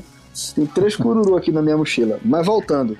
É, Retrovisor. Eu tô Hum. pensando já em botar um retrovisor de motocicleta, porque eu acho que vai dar certo agora. Qual retrovisor tu tem? O que, que tu acha do retrovisor? Qual é o, Tá certo. o, o item mais importante de segurança para um cicloviajante que, que tu acha? Eu acho que é o retrovisor, ó. Hum. É. E como é que tu arrumou o teu retrovisor? Não, o Qual? retrovisor eu era também. da- Eu tinha um retrovisor daqueles com limpinho. Tudo certinho, assim, que encaixava certinho na bicicleta e tal. Até que a Rapaz, ele foi na feira, pegou aquele que tem a moldura laranja assim, sacou? Não, ó, a bicicleta caiu a primeira vez. Era um, ele tinha uma certa maleabilidade, ele não quebrou. Na segunda vez ele quebrou, cara. Eu tava na divisa do, da, da China com o Vietnã. Cara, Meu, tem um, um- um ali. Sabe aqueles ferro velho, assim, os carros vão batendo, vai ficando ali? aham. E ali tinha moto de não sei quantos mil anos. Ah, cara, era o que eu Ah, tava pensando, hein? Eu tirei um da moto, esse aí veio comigo durante muito tempo. Durante Uhum. muito tempo. Que eu fazia uma adaptação com os enforca-gatos ali. Uhum. é, no guidão, que, que veio muito bem. Até que ele quebrou agora no México. No México não. Ah, onde foi que ele quebrou? Nem lembro agora se ele quebrou. Aqui na América ele quebrou e eu troquei por um outro. E também é uma adaptação. Agora, cara, tem uns que põem por baixo, um por cima. Não importa, tem que ter. Sabe por que que tem que ter? Porque não dá pra você ficar oito horas seguido olhando pra trás, uma velocidade de 30 km por hora numa descida, é, desviando de buraco, principalmente nessas estradas de Sul América, com, com acostamento pequeno, com um pedaço de pau no acostamento, e, e os caminhões passando, o carro passando ali a toda, entendeu? Não dá pra ficar olhando pra trás, cara. É um item importantíssimo de segurança. Vou investir. Importantíssimo. É o que eu falo do. Você não perguntou do capacete? Eu acho que o capacete também é, assim como a luva e o óculos, porque já morreu muito bicho meu- na lente do meu óculos. Muito bicho na lente do meu óculos. E eu esqueci de perguntar. geralmente morre quando você tá, você tá, você tá baixando. Você pedala. Assim, É óculos, importante, né? óculos, luva, óculos, luva e retrovisor e capacete, cara, é um conjunto aí que são os itens básicos de segurança que eu acho que vale a pena. Você pedala clipado? É. Ou não? Eu, eu, eu uso um, um sapato de clips, mas eu não uso, eu não, não, não gosto de clipar, porque eu uso ele porque é, tem uma plataforma dura, né? Tem uma sola dura, e meu pé, por uma lesão de quando eu corria lá, da época que vocês me conheceu, ele, ele fez uma lesão, uma calcificação no, no metacarpo ali, no, naqueles, num dos ossinhos do pé, que ele não pode trabalhar em arco, ele não pode fazer aquele arco do pé quando ele caminha. Ele tem que fazer uma, uma pegada mais chapada, assim, mais Entendi. dura. Então eu uso ele para proteger o meu, o meu, o meu machucado. Agora não, por exemplo, agora eu tô com uma bota, né, que eu vou pro, pro, pro lugar mais rígido. Olha aí eu a consegui, bota. É, mas eu consegui é, reaver a palmilha especial que eu tenho, porque quando eu saí, eu saí sem a palmilha. Aí alguém foi lá me, me visitar e levou essa palmilha, então hoje eu posso usar qualquer sapato. Mas os clipes geralmente eu uso por causa do muito tempo pedalando. Ó, vamos, vamos esclarecer de uma vez por todas então. A lesão que eu tive no pescoço, que eu tenho até hoje, que é a síndrome do, do desfiladeiro torácico, depois eu posso falar um pouco sobre isso. Ela Que nome, just- como é, rapaz? é, é síndrome do desfiladeiro torácico. Eu posso explicar isso daqui a pouco. Deixa eu falar do pé primeiro, Chico. Peraí, ó. Então, o que, que aconteceu? Essa lesão no meu pé, eu saí para viajar seis meses, né? Então, eu não levei a, a- a minha palmilha, que eu uso no dia a dia, que eu preciso usar no dia a dia, porque eu fui com um clips para viajar esses seis meses. Uhum. Embora eu não use o clipado, eu sabia que aquele sapato ia me dar o conforto necessário. Acontece que o tempo foi passando, esses seis meses viraram um ano, um ano e pouco. Quando eu cheguei na Tunísia, quando eu saí do Egito, eu fui para Tunísia. Pedalando na Tunísia, ele começou a inchar demais. Por quê? Porque o sapato foi se desgastando também e o ponto de contato da minha lesão era exatamente em cima do pedal. Então, olha o que eu fiz para solucionar esse problema. Acompanha comigo o raciocínio. Ó. Eu abaixei o banco da minha bicicleta. Abaixando o banco da minha bicicleta, o que acontece com o meu pé? Ele teoricamente ele corre para frente, certo? Ele não Sim, tem mais sim, o mesmo sim, ponto de sim. apoio. Sim, ele não E fica na tiro. pontinha do pé. Isso, aí eu tiro, exatamente, aí eu tiro onde a lesão é exatamente nessa, nessa, mais ou menos, mais perto da pontinha, né? Então eu tiro esse impacto do dia a dia ali, esse contato do dia a dia, jogo a minha lesão pra frente do pedal e continuo viajando. Mas aí que você ferra o joelho, não? Se você baixa o banco. Não, é, é, o joelho não, porque eu eu tava prevendo isso, né? Então eu Certo. ajustei e joguei o banco lá pra trás, quer dizer, eu tirei a ergonomia, o bike fit que eu tinha feito da minha bicicleta. E aí veio sobrecarregar onde? Ombro, pescoço. Né? Por um ajuste que eu fiz no banco para salvar o meu pé, aí eu fui, então eu terminei a Tunísia, eu fui todo o Saara assim, a crise veio já no Saara, né? Veio no Saara assim. Quando eu cheguei lá no Alasca, eu tava assim ainda. Poxa, eu só fui conseguir diagnosticar o que eu tinha, porque a dor dessa síndrome do desfiladeiro torácico é uma dor que é, é- é uma dor que passa, é um nervo que passa no meio do pescoço. São dois músculos que você tem no pescoço ali, basicamente, onde ele passa, que é o, o, o escalenos, né? E, e o- e esse nervo radial, que é o nervo que sai desse pescoço, que vai até o dedão da mão e o dedo indicador, é o mesmo nervo que passa no braço. Então ele dá, ele- uma hora ele dói no antebraço, outra hora ele dói aqui é, no tríceps, outra hora ele dói no ombro, outra hora ele dói no pescoço. Essa dor, ela, ela, cada hora, de acordo com o pensamento, vamos falar assim, do músculo, né? Ele dói no lugar. Essa doença, o que, que é, Chico? Essa doença, o, o, o músculo ele ficou tanto tempo contraído que ele entende que o estado normal de relaxamento dele é contraído, quer dizer, ele nunca relaxa mais. E ele fica comprimindo esse nervo o tempo todo. E como dói no ombro, dói no antebraço, nunca podia imaginar que era aqui no pescoço, entendeu? Entendi. Então Tô hoje impressionado com esse nome, desfiladeiro. é síndrome do desfiladeiro torácico. Muito comum, inclusive, as pessoas não sabem disso. Fui investigar isso depois. Até como personal trainer já tinha visto alguns atletas com isso, mas com uma dor com sintomas diferentes.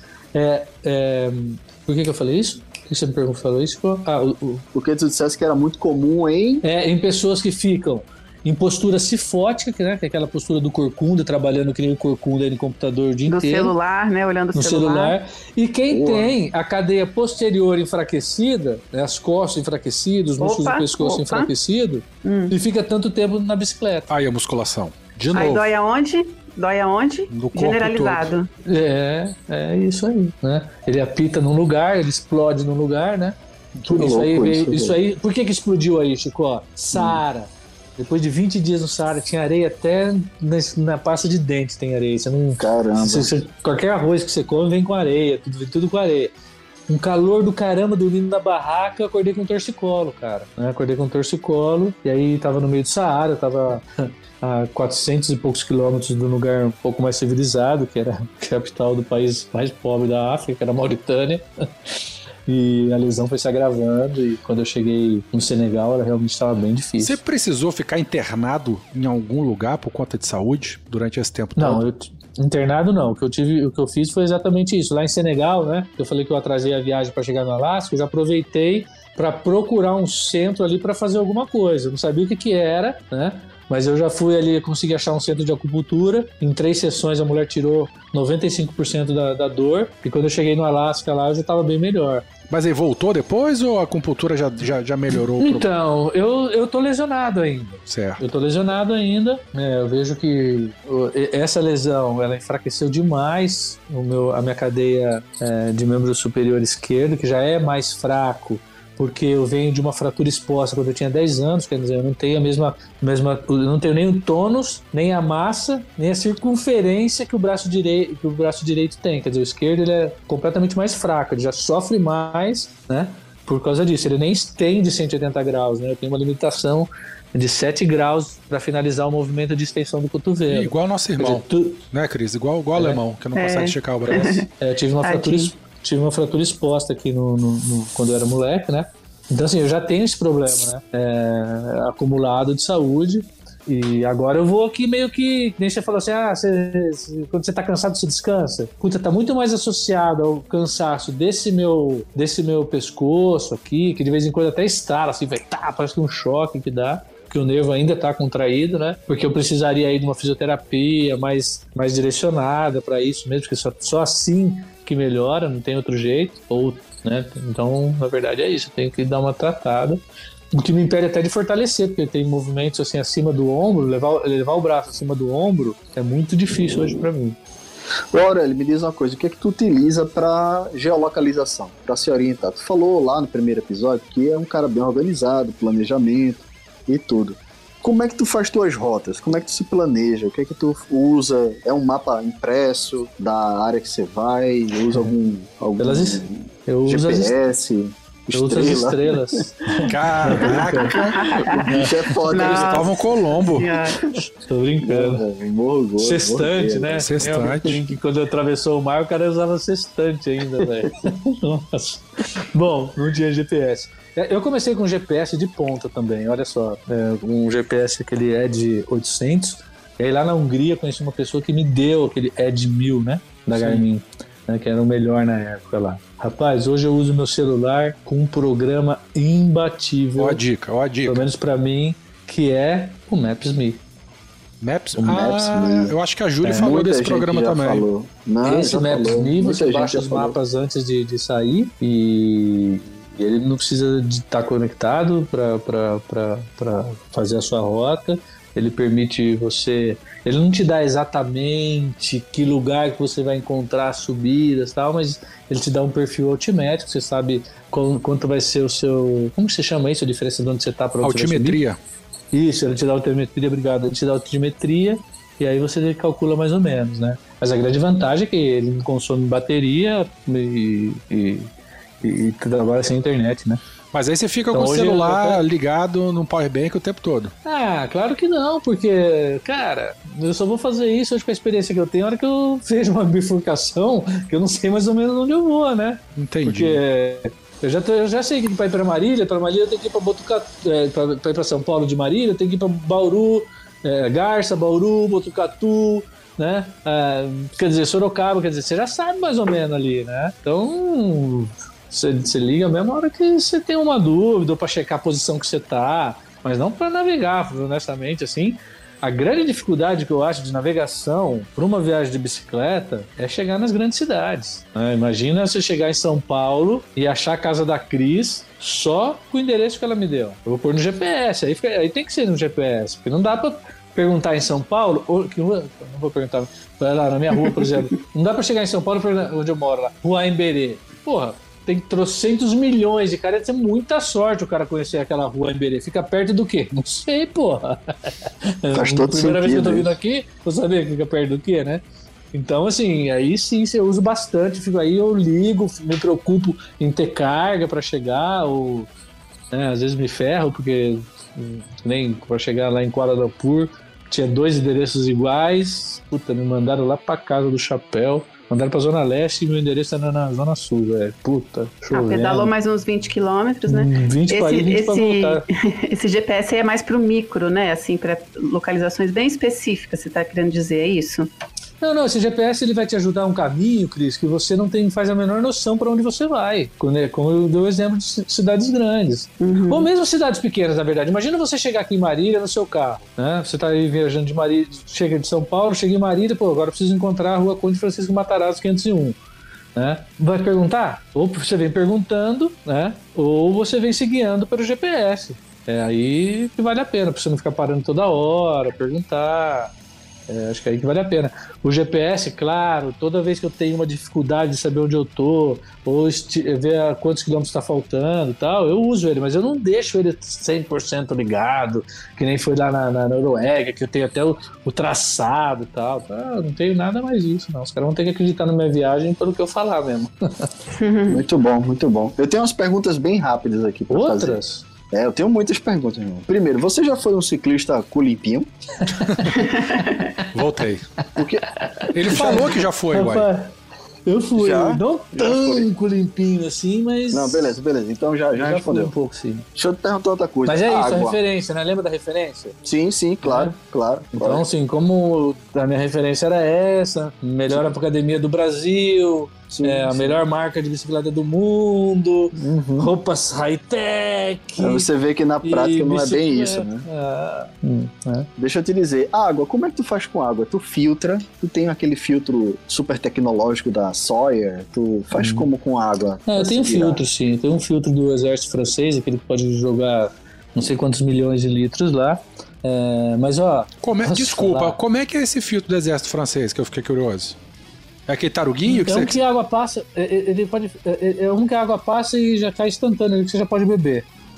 Tipo um canudão assim, que Você- você já chupa É, direto é. no. Ah. Mas tem Não, você não marca, tem deu- nome, isso ou não? Puta, Chico, eu posso ficar te devendo? Sabe porque o material não, não, tá claro, aqui? Eu- pode, eu, não, pode. eu não vou lembrar agora, cara. Eu não vou, sinceramente, mesmo porque é, não, não é de marca, é de, um- é de um exército francês que eu ganhei lá. Eu É ganhei porque do- esse que eu comentei, que eu falei o nome aqui, o Sawyer, ele é exatamente assim que tu tá falando, entendeu? É, é, então acho que é o mesmo, pode ser, só a Joga- marca deve ser a mesma É, é, um- tecnologia. é um- é uma seringa, né? Parece uma seringa assim robusta, né? Que a água entra por um lado, sai por outro. Só que esse que eu tenho, é, você acopla é, uh, um saquinho nele com a água já É, purificada. É, tipo é Sawyer mesmo. Ó, acabei de abrir É, aqui, ó. então é. é isso. Isso. É, então é French isso aí. Army Water Entendi. Filter. Tá aqui. É tipo eu Sawyer. rapaz, Hoje- posso te falar uma coisa? Eu- Fala aí, pô. eu- que nem o pessoal acha que beber água disso aí é a coisa mais fantástica que tem, né? Porque tá. Cara, essa porcaria aí, do mesmo que jeito, do mesmo que. Do mesmo jeito que mata as coisas ruins, mata as coisas boas também. A sua flora intestinal vai pro brejo, cara. Não dá pra você sobreviver. É, nem, é, é- é como comer comida enlatada viajando de bicicleta há sete anos. Às vezes o cara fala assim, ah, você come comida enlatada? Você, pô, sete anos de comida enlatada, já tá com uma pô, com câncer, não sei aonde aí, né? Então, assim, eu uso, eu uso, eu, eu procuro não usar, na verdade, se eu puder ferver a água, eu fervo, certo? E geralmente eu posso, então eu, eu, eu- à noite eu pego a água, fervo, coloco na minha caramanhola para outro dia, quando, é- quando tem água em abundância, e eu evito ao máximo usar essa porcaria aí. Eu usei bastante, bastante não, um pouco disso aí, no começo da viagem, até com outro sistema de filtro que eu, que eu tinha, que, que acabou ficando obsoleto. Aí eu estou usando esse aí, mas até agora, efetivamente, eu não precisei usar essa bagaça aí em termos de risco de vida, porque é, eu sempre levo uma aguinha ali e sempre, sempre dá.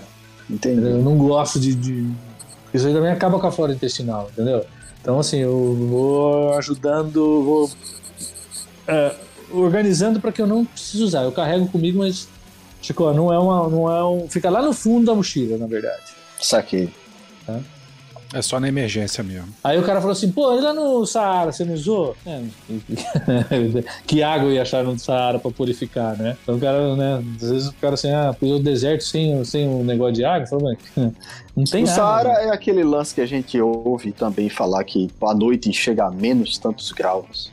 De dia é, É. um calor da porra e de noite é um frio da peste. É, você É sabe assim que- mesmo? É, é, dependendo da região que você vai, tem montanhas também no deserto ali, né? Mas onde eu passei ali, as noites eram mais frias, mas nunca chegou abaixo de zero, não. Era. Eu peguei calor pra caramba na maioria dos dias, e quando tá friozinho ali, fazia 7, 8 graus, coisa mais ou menos tranquila. Mas o problema é que saía de 40 e ia pra 7. A duas amplitude horas, né? térmica, né? É muito grande. Exato, a diferença térmica é, é muito grande. E aí, né, acaba. O corpo sofre um pouco, né? O corpo sofre um pouco. Porque toda vez que Essa você precisa fazer um diferença- ajuste, ele gasta Essa muita diferença de temperatura, Cris, no corpo, assim, tem alguma relação com o nutriente que o cara possa perder mais ou menos, ou desidrata mais ou desidrata menos, por causa Não. dessa variação de temperatura? É, o Aurélio estava finalizando ali a frase, não foi, Aurélio? Que tem um gasto de energia, né? Para você Uhum. manter a temperatura corporal, né? Em temperaturas muito baixas, o corpo gasta mais energia. Então tem uma alteração metabólica aí. E É, no calor é, desidrata exato. mais, né? Exatamente. É, e, e- e, assim, como toda vez que você quebra a- o ritmo do seu corpo, né, ele vai ter que correr atrás para ajustar, né? É, então você acaba demandando mais energia. E aí você fica mais exposto a uma virose, essas coisas aí, né? Você que teve problema disso? nesse- De, de, de virose, de caganeira, de por causa de comida? Sistema por causa- imunológico, Capacidade abalado. baixa. Precisou arrancar um dente, precisou arrancar um dente na Índia. E a gente Eu, é, não, na, foi na China, eu quebrei um dente na China lá, é, eu tive que é, arrumar, comi um arroz lá que tinha pedra no arroz, puta merda, foi, foi duro. Ó, mas eu vou falar pra você, cara, eu, as minhas diarreias, ela dura mais ou menos, assim, no geral, que eu tô, mesmo antes de viajar, ela, é, três vezes que eu vou no banheiro, três vezes que eu vou no banheiro, ela Já costuma dar uma resolve, né? regulada, é. Então eu vou dar uma dica agora para quem está pensando em fazer viagem, assim, tem medo, tem um intestino mais é, um, Sensível. um sistema digestivo mais Sensível. sensível, né? Cara, a grande dica, toda vez que eu me sinto é, em risco com a alimentação, isso é bem comum, principalmente na Índia, é, Egito, esses países com, com baixo saneamento básico, né? O que, que eu faço, cara? Eu não faço minha, refe- minha refeição completa num lugar só. Eu faço meia refeição num lugar onde tem um tipo de bactéria e dou uns dois ou três quarteirões de distância. na verdade, pode ter só atravessar a rua, não tem problema. Mas e vou buscar uma comida em outro lugar. Por quê? Porque essas bactérias, elas, se tiver algum problema, elas sobrevivem muito tempo, elas acabam se gladiando entre elas e o estrago é menor. né? Isso Cara, não nem, nem fudendo eu vou fazer isso, nem Rapaz. fudendo. E se Ó, elas fazem eu parceria, brother? Isso Se elas fazem parceria. não, viu? Eu- Eu tô, Não. tô- tô- Isso aí foi uma recomendação, inclusive, é, lá do, do, do- Hospital das Clínicas de São Paulo, que tem um centro lá de, de etimologia de da vacina lá, né, de vacinação. Ele tem aí no meu- no meus vídeos eu, eu falo sobre isso. E os caras dão dicas de como se comportar, como evitar diarreia, o que Caramba, fazer velho. quando já está em diarreia. Meu irmão, vou procurar Então, assim, isso eu cruzei, ó, cruzei a Índia, que a Índia, né? Pra você ter uma ideia, o cara vai no banheiro com aquela, com aquela forma fecal que você já viu que o cara tá doente, né? E o cara não Sim. usa talher pra comer, né? Lógico, o cara não tem lógico. nem, não tem nem lugar pra lavar a mão, e é o cara que vai Cara. te servir a comida. Que, né? Então, quer dizer. Eu, cara, na Índia, é isso. Tive uma, uma ou duas diarreias ali que eu me lembro agora. E assim, duas, três vezes no banheiro, pum, acabou. Beleza. Agora, eu também costumo tomar cuidado, cara. Eu não como qualquer coisa. Eu, se tá em risco e eu, eu vou na comida que é. Cara, comida fresquinha na hora. Você viu que o arroz tá quentinho. Quantas vezes eu não comi só arroz puro porque eu não confiava no richô? Entendeu? Arroz quentinho, saiu agora, moça. Ah, dá um arrozinho puro aí, tá O ótimo. calor mata tudo, né? Ah, porque ainda mais no meio, na beira da estrada, aquele puta poeirão, vai tudo ali e tal, então precisa tomar cuidado. Eu já fiquei com pessoas que comeu no mesmo lugar que eu comi, só que comida diferente, que se fudeu, entendeu? Mas eu também vou assim pelo risco. Se eu sei que é, não vou comer frutos do mar do Richô, eu não vou comer salada crua, principalmente se isso fica ali é, no, no- no tempo, no vento, onde não tem saneamento básico. No Vietnã, por exemplo, cara, eu fui num restaurante e aí eu pedi um peixinho frito com arroz, né? Não vai ter erro, né? Teoricamente. Não, não vai ter erro, né? Frito ainda, né? Aí, cara, ela veio com uma saladinha, puta, uma folha deliciosa, uma Hum. folhinha lá que eu nem sei o nome, uma folhinha deliciosa. Putz, ela pôs no prato ali, né, do cantinho. Aí ela acabou de deixar ali, eu falei, eu comecei a comer o arroz e tal, já tinha separado que eu não ia comer. Cara, mas ela tava lavando aquilo numa bacia e deixando no chão pra secar. Meu Deus do céu. Que No delícia. estacionamento da moto ali e tal. Depois ela pega os, os fios do chão ali e enche os potinhos, assim, que a salada vem separado. Nossa. Ah, não comi, não dá, né? Pra se arriscar. Se eu tô. Eu, eu, eu sou glutão, eu como qualquer coisa, que não falei aí no, no episódio anterior, né? Eu Não, não tem discriminação, né? De rato, a barata, qualquer coisa que aparece para experimentar. Mas eu tomo cuidado quanto à procedência e o modo de cocção, cara. Eu acho que não dá pra você. Não é que isso. Meu, você fica doente no Saara, com uma diarreia no Saara, por exemplo. Pô, o hospital mais perto, 450 quilômetros, não tem água o suficiente pra você fazer o quê? Tudo bem, pega, pega uma, uma carona e vai embora.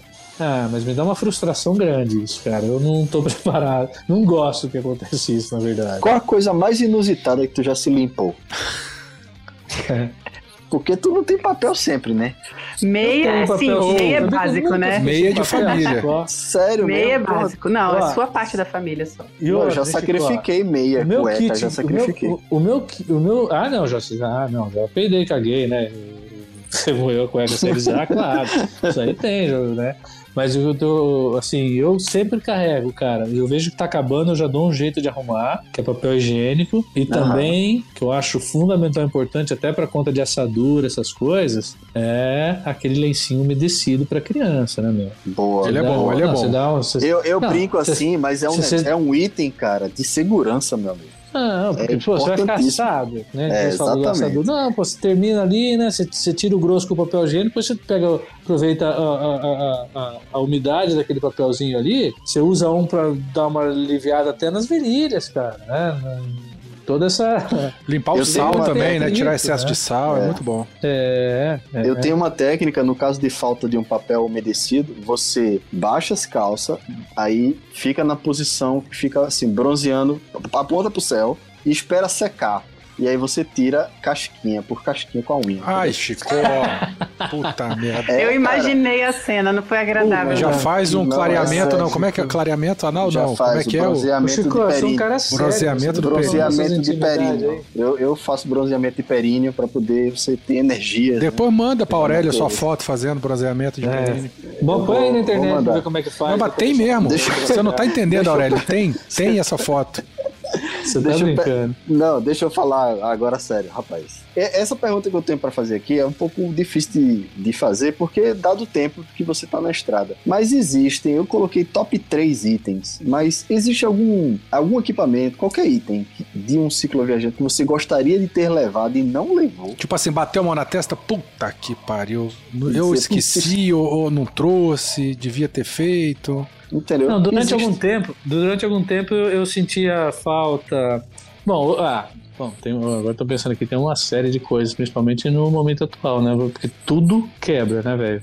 Não Então, adianta, brother. Se você tá na estrada há sete anos, tirando o alforge da é hora por isso que eu falei do tempo, né? Existe algum É. item que tu saiu de casa Então, e putz, se eu Mas que se eu sair de trazido... casa, cara, eu, poxa vida, deixa eu ver. Eu senti falta desse. Senti falta não, eu sabia que poderia me fazer falta esse conjunto de, de cozinhar que é um pouco mais sofisticado, que aceita qualquer combustível de gasolina aí, esse MS, MRB, né? Como MSR. chama? Hã? MSR. MSR, é. É. Então eu, eu- isso aí era uma coisa, como eu gostava de cozinhar, eu sentia um pouco de falta. Mas isso até me levou a desenvolver a, a prática de cozinhar na fogueira, que hoje eu troco, hoje eu nem uso ele. Eu tenho, mas se tiver fogueira, eu faço tudo na fogueira que eu gosto mais, entendeu? Mas deixa eu pensar aqui, alguma coisa que eu pudesse falar assim, nossa, eu queria ter um negócio desse. Rapaz, eu acredito que não. Eu, eu- eu acho que eu até deixei coisa pra trás, que nem é, painel de solar, que eu não uso mais. É, mas honestamente, vou pensar aqui e falo até o final do programa. Você não- não- não, tipo. Você não sente falta de, de pôr painel solar, né? Já que você tocou nesse assunto, de carregar, pra poder carregar? Como é que você é. faz? É. Cara, tem um power bank com cinco vezes meu celular. É, eu tiro foto com câmera que eu tenho duas coisinhas. É, cara, nesses 2.400 dias que eu viajei, Eu senti falta de carregar a bateria aí duas, três vezes, cara. Entendi, No máximo, entendi. assim. É, por- Porque, vamos esclarecer. Cara, tem um planejamento diário, entendeu? Então, meu, eu tenho como rotina chegar, primeira coisa que eu faço antes de desequipar a bicicleta, ver o lugar que eu vou ficar, se tem tomada, eu já deixo tudo carregando, porque amanhã eu sei que eu vou me arrepender se eu não fizer isso, entendeu? Então, assim, já tem uma certa rotina de tudo que você precisa. E, e- às vezes vai fazer uma caminhada de sete dias, aí eu já sei, aí não tem jeito, aí às vezes faria falta, assim, né? Mas, honestamente, cara, eu tô até pensando agora, porque eu vou tô, tô planejando aqui um- umas rotas agora aqui na América do Sul, que talvez eu venha precisar, e eu tenho o meu aqui, né? Sim. Na casa da minha mãe. Capaz de eu levar, mas eu não tô propenso a levar, não. Porque o meu antigo é velho, pesado, não, não sei. Hum, Mas honestamente, assim, talvez uma barraca que eu pudesse ficar sentado dentro, ou mesmo em pé, ou mesmo guardar a bicicleta dentro de um adendo da barraca, assim. Talvez seria melhor, mas é um custo muito alto para quem viaja sozinho, porque essas, essas barracas ocupam muito espaço, é muito pesado. Sim, sim. Sim, então assim, eu acho que eu tô contente com o material que eu, que eu, que eu, que eu tô, viu, Chico? Beleza, beleza. Muito bom. Outra pergunta que eu tenho aqui. Vamos lá. Família. Inevitável não perguntar sobre isso, porque se eu vou fazer uma cicloviagem aqui, minha mãe morre de coração e pergunta se eu vou voltar um dia, se eu não vou. E eu só vou ali e volto, entendeu? Sete anos fora, como é que fica a gerência disso, da família? O que, que eles acham disso? O que, que você acha dessa cicloviagem? Porque é um, é um tempo que você não está vivendo com eles. Eu, eu sou pai e e eu não vivo com a, a mãe da minha filha, então qualquer tempo fora dela, para mim, eu tô perdendo o crescimento dela e eu levo isso muito, muito em consideração. Então eu tento correr ao máximo estar com ela e tal, às vezes não dá, enfim. E um projeto desse, cara, é um projeto seu, eu acho. Que é um projeto não só seu, né? Mas é um projeto que você toca sozinho. Então, como é isso? Como é que fica isso pro Aurélio Magalhães, a família? Chico, eu sempre falo aí nas minhas palestras, cara, que quando eu viajo de bicicleta, o mais difícil de tudo é ficar longe da família. Muita gente associa como cruzar deserto, né? Como difícil, vai cruzar uma montanha, é, floresta, animal tal, né? Mas, rapaz, a saudade da família dói o dia inteiro, né? Todo dia, né? Você vê uma criança lá, você lembra da sua, do seu filho, da sua filha, sim, né? sim, sim, sim. É, e então assim é muito dolorido isso no dia a dia, muito dolorido. Eu sempre falo que essa para mim é a maior dificuldade. No meu caso ainda tem as duas pontas, né? Você falou da sua filha, né? Meu pai acaba de completar Uhum. 80, né? Aham. minha mãe vai fazer amanhã 75. Caramba. Quer dizer, é, da, da fisiologia da vida, a gente percebe que, poxa vida, tá chegando, tá chegando a hora, né? Vai demorar um pouco, mas, poxa, o tempo hoje com eles tem um outro significado, né? Então, esse é uma coisa que bate muito em mim hoje. Assim, puxa, eu tô aqui, né? Sete anos andando em bicicleta, podia estar aí aproveitando o convívio com os meus pais, né? Que tem muito ainda para agradecer, para aprender com eles, né? Para ah, para conviver, né? Porque sobrinho, né? Eu conheci meu sobrinho é, bem depois que ele nasceu. Hoje ele tá até aqui comigo, foi uma delícia, né? então você fica aproveitando. Mas é, um, é, um, é uma coisa que judia bastante. né? Você, você pega dia dos pais, você não tá na festinha da sua filha. Você, final de ano, festinha lá, você não tá. Quando é dia das mães, você tá na estrada. Então é, é, é bem dolorido isso. Mas a, a tua dia. família te apoia? Claro que apoia. Porque não dá pra fazer uma viagem dessa. Se você tá me escutando aí, se você acha que você vai fazer tudo sozinho, brother, tira o cavalinho da chuva. Porque não dá pra você fazer uma viagem de sete anos, uma volta ao mundo Sem contar com suporte, Quem né? te ajuda? Não. Até pra. é, minha irmã, durante muito tempo, ela paga as contas, vê aluguel, fez a mudança pra mim, né? Eu saí de casa pra ficar seis meses, repetindo, né? E depois eu coloquei um apartamento para alugar, tive que fazer uma mudança de São Paulo para Marília, contando com o apoio da família, né? Meu pai, ele faz toda a, pensão que eu pago para minha filha, tudo, todo o controle financeiro, meu pai que faz, né? Então, assim, é, é, é, eu- é, eles não só é, apoiam como é, participam diretamente da viagem, diretamente, cada um da sua maneira, diretamente. Eu sempre falo que é um projeto pessoal, que nem você falou, né? Um projeto meu, pessoal. Mas, cara, e hoje eu não faço isso só por mim, né? Na verdade, eu saí com o projeto pessoal em busca da evolução, né? em busca do autoconhecimento, que eu acredito que quanto mais a gente se desenvolve, mais recursos a gente tem para passar para o seu filho, é, é, conviver em harmonia com as pessoas do trabalho, com a família. Eu acredito muito que esse autoconhecimento te ajuda nas relações interpessoais, certo? E quando eu falo que é, tudo isso, todo esse convívio é para um bem maior, né? E passa por essa minha evolução também. Então eu acredito que para que você consiga algo importante na sua vida, você vai ter que abrir mão, pelo menos por um tempo, de algo para é, é, e tem uma história muito boa que eu costumo falar da minha filha, né? O pessoal fala assim, poxa, como é que você conseguiu viajar tanto tempo longe da sua filha, né?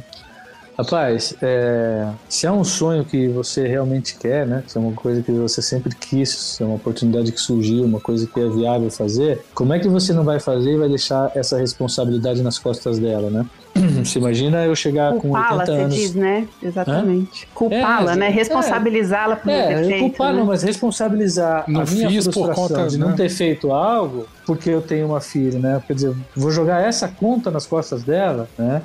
Então, assim, eu, isso está muito claro dentro de mim. Assim, eu, eu, eu estou fazendo por um bem melhor, por um bem maior, e acredito que essas coisas que eu venho aprendendo, que faz parte hoje do meu dia a dia, né? Porque não adianta, quem, quem conheceu o Aurélio lá igual a Cris antes de viajar, não vai encontrar o mesmo Aurélio agora, certo? Certeza. Com outros defeitos e outras qualidades, mas eu acredito que hoje eu tenho um discernimento, acredito que, na verdade, que eu estou melhor do que quando eu saí, né? Esse é, esse é o ponto. Então, eu acho que esse, esse aprendizado vale a pena e só de tirar essa responsabilidade, chegar lá com 80 anos e falar pô, não fiz essa viagem porque minha filha nasceu, né, ou porque eu tenho uma filha, né? Eu acho que é muito pesado, acho que conseguir sair dessa também, porque foi uma decisão muito difícil de ser tomada, né? É, o fato de ser pai, as responsabilidades que isso é, causa é que me freou durante muito tempo. Mas eu aprendi isso aí com os vikings, cara. Quando eu ia para Noruega, eu aprendi que os grandes lutadores vikings, eles iam saquear, né, que era um povo que vivia muito de saque, né? Eles iam saquear outras regiões com umas, uns barcos grandes, assim, que chamava naus. E esse barco chegava até próximo da costa, mas para ter mais agilidade, eles desembarcavam em botes pequenos, né? Pra ser mais ágil na costa ali. E para se motivar, para buscar a própria motivação, cara, os caras botavam fogo nesse barcão. Ou seja, Pra não ter como ou eu voltar, ganho né? a guerra, é, ou eu ganho a guerra, ou eu não volto para casa, meu. Isso aqui é uma motivação maior do que essa. Aí eu falei, poxa vida, realmente, para você é, ter alguma coisa, você precisa abrir mão de outra mesmo. E quanto mais esse, quanto mais essa, esse fator é importante para sua vida, é, mais você dá valor, mais é, é mais gostoso completar essa etapa e, e, tu- e tudo mais, né? É aquele clichê, né? Toda escolha uma renúncia, não tem É. jeito. Jesus amado, prevejos muitos feedbacks de ouvintes que Pô, Aurélio, eu tô, tomarão tô aprendendo- atitudes. Fala, Tô Chico. aprendendo bastante contigo aqui, cara. Porque a gente tem mais ou menos o mesmo perfil. A diferença é que você pedala só um pouco a mais que eu. E Chico se eu quero prepara ver. vendo vídeo de YouTube, né? Eu faço treinamento vendo vídeo no YouTube. Melhor coisa. E o comute Sempre. dele tem 1 km e 200, né? Isso. Tem, tem. É cinco minutos pedalando. Mas, cara, você já tá escrevendo o próximo livro, meu querido? Me diga. Não, Chico, é, boa você tá pergunta, vacilando, cara. você tá vacilando. É você já tá escrevendo, cara. Não, mas eu acho que tem um fator muito importante agora, né? Que Hum. eu, eu comecei acho que a falar nos episódios anteriores, que eu não dei sequência por uma série de outras coisas, que você fica sete anos fora da sua casa, né? Você fica defasado em um monte de coisas, né? É, por exemplo, eu quando fiz faculdade, queimar gordura era no steady state, era no estado de equilíbrio. Quer dizer, você tinha que correr devagarzinho.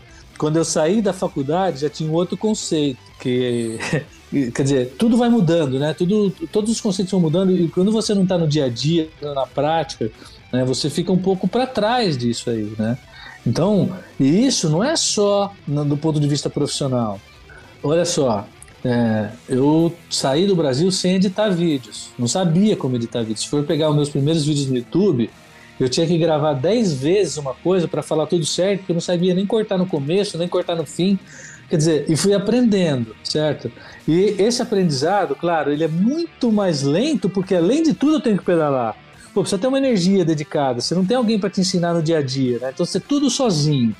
Você tem um material obsoleto, que é um computador que ele te, eh, eh, eh, você não consegue com um, um programa mais atual. É uma outra, frente, uma outra frente agora, que eu estou trabalhando também. Mas basicamente, cara, o que eu estou fazendo agora é investindo um pouco no pessoal. Eu entendi, Chico, é, já há algum tempo, que eu acredito muito que as pessoas, ou você, ou eu, qualquer pessoa, é, do nível que ela está, né, para ela evoluir, ela precisa aprender algo. Eu acredito honestamente que cada vez que você aprende alguma coisa, você sobe de estágio. E aí seu objetivo de vida, ele começa a se aproximar daquilo que você quer. E quando esse, quando esse conhecimento vem do autoconhecimento, não da matemática, da física, da química, isso tem um valor exponencial muito grande, porque você entende exatamente aquilo que você quer. Porque quantas vezes você já se pegou fazendo coisas que você não gosta de fazer, mas é obrigado a fazer. Um exemplo básico é o happy hour, né? O cara chega na segunda-feira, trabalha a semana inteira para ter o happy hour, para ter a hora feliz quando acaba a semana. Quer dizer, ele passa a semana do cara, ele passa uma semana inteira de merda esperando um happy hour, né? Ou o cara trabalha o ano inteiro juntando uma graninha para fazer aquela viagem de, de, de, uma semana, ou uns vão para praia, outros vão para Europa, quer dizer, o ano inteiro de merda para ter uma semana da semana na Europa ou uma semana na praia, né? Então eu acredito que quando você se autoconhece, você fica mais perto de alinhar o seu propósito de vida com aquilo que você realmente quer no futuro. E eu entendi que com, meu, com a minha experiência prática no dia a dia, aí, sete anos viajando de bicicleta, é, recolhendo informações de tudo quanto é tipo. Mas o conhecimento teórico que eu tenho, e, e aí que entra agora o que eu estou fazendo nesse momento, né? estou me aprofundando nesse conhecimento, estou né? buscando realmente a, a, a, a teoria das coisas para entender melhor, porque às vezes se você faz coisa aí que, você, que faz parte de um autoconhecimento, de um, de, um, de, uma, de um certo programa evolutivo, você nem sabe, né? Então, se usar a teoria em seu favor, aliando a prática e deixar isso como uma mensagem para a pessoa ir buscar aquilo que ela realmente acredita, eu acho que é muito legal, eu acho que é o caminho que eu tenho para oferecer para as pessoas e é nisso que eu estou me especializando agora. Então, assim, é, fazendo curso de autoconhecimento, estou me desenvolvendo aqui é, em, em, em, teorias que eu acredito que são realmente é, determinantes para que você evolua na sua vida, entendeu? Então é esse conceito que eu estou buscando, é esse empenho que eu tô, que eu tô, que eu, que eu tô me dedicando agora, estou me dedicando a isso. Eu percebi que com toda essa minha capacidade, com toda essa minha vivência, eu posso ajudar muita gente a buscar o seu objetivo. Cara, que bom, cara. Assim, que bonito. Eu, eu fico, eu fico muito feliz por você. Eu confio em você, no que você tá me dizendo. Eu acredito nisso tudo.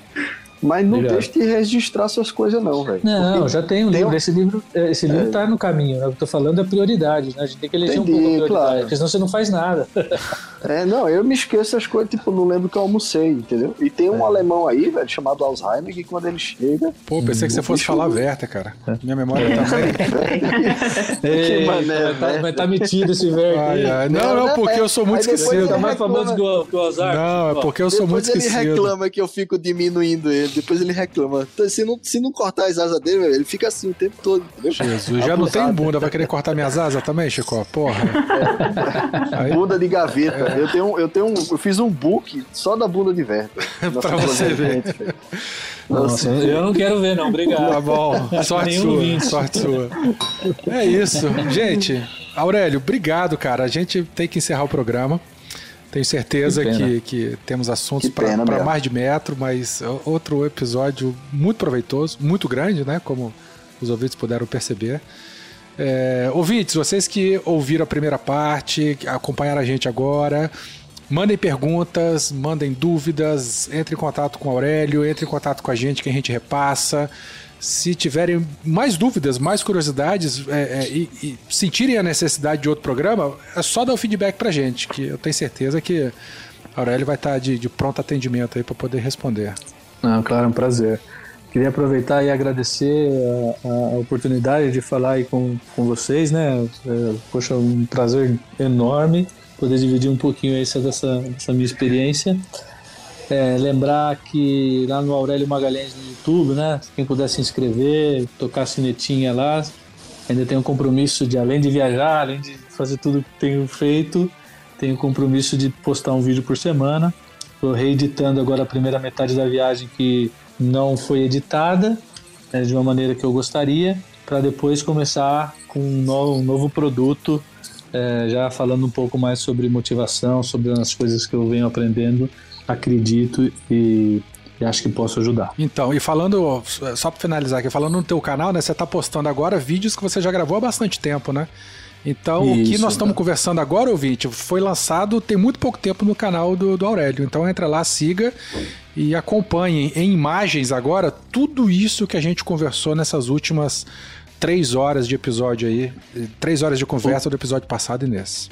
Sabe o que tá legal, velho? Você chega no meu, no, no YouTube lá, por exemplo, você ah, quer ir pra Colômbia, tem lá, playlist Colômbia, ah, quero ver como é que foi o Sudeste Asiático, vai lá, Sudeste Asiático, ah, equipamento. Então, qualquer você pode assistir a viagem episódio por episódio, né? Isso, ou atacar na playlist. Assim, meio que cronologicamente, ou atacar na playlist lá para ver uma coisa específica. Muito bom. Cristiane Kronig, a, a, a, palavra da nutricionista, ela brigou comigo porque eu chamei ela no primeiro episódio de nutricionista randoneira.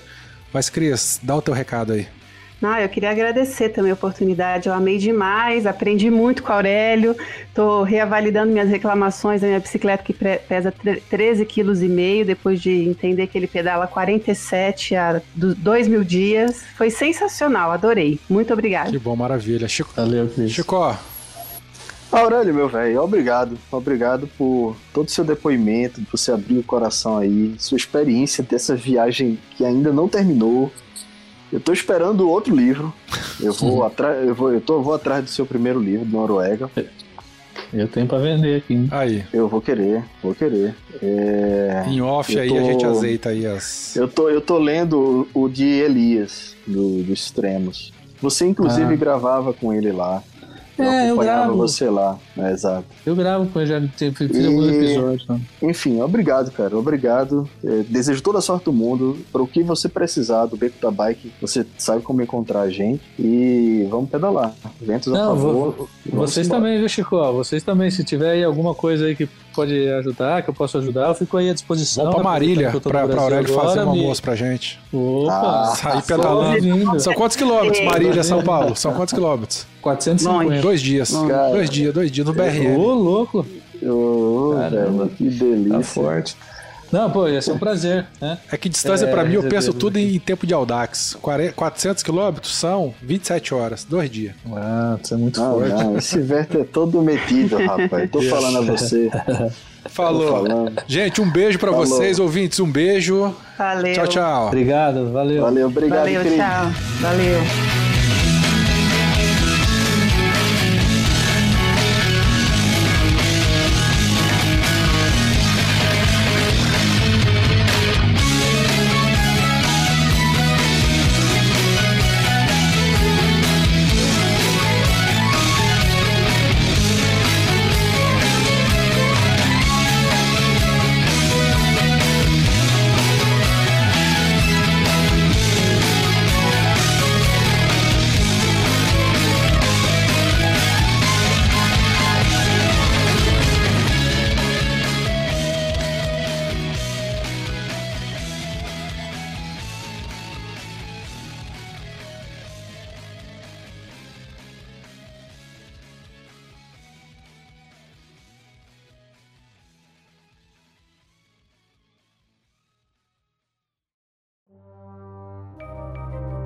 Este programa foi produzido por Mentes Deviantes.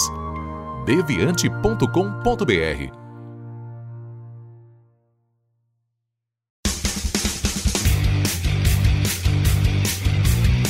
Cortes, edição de podcast.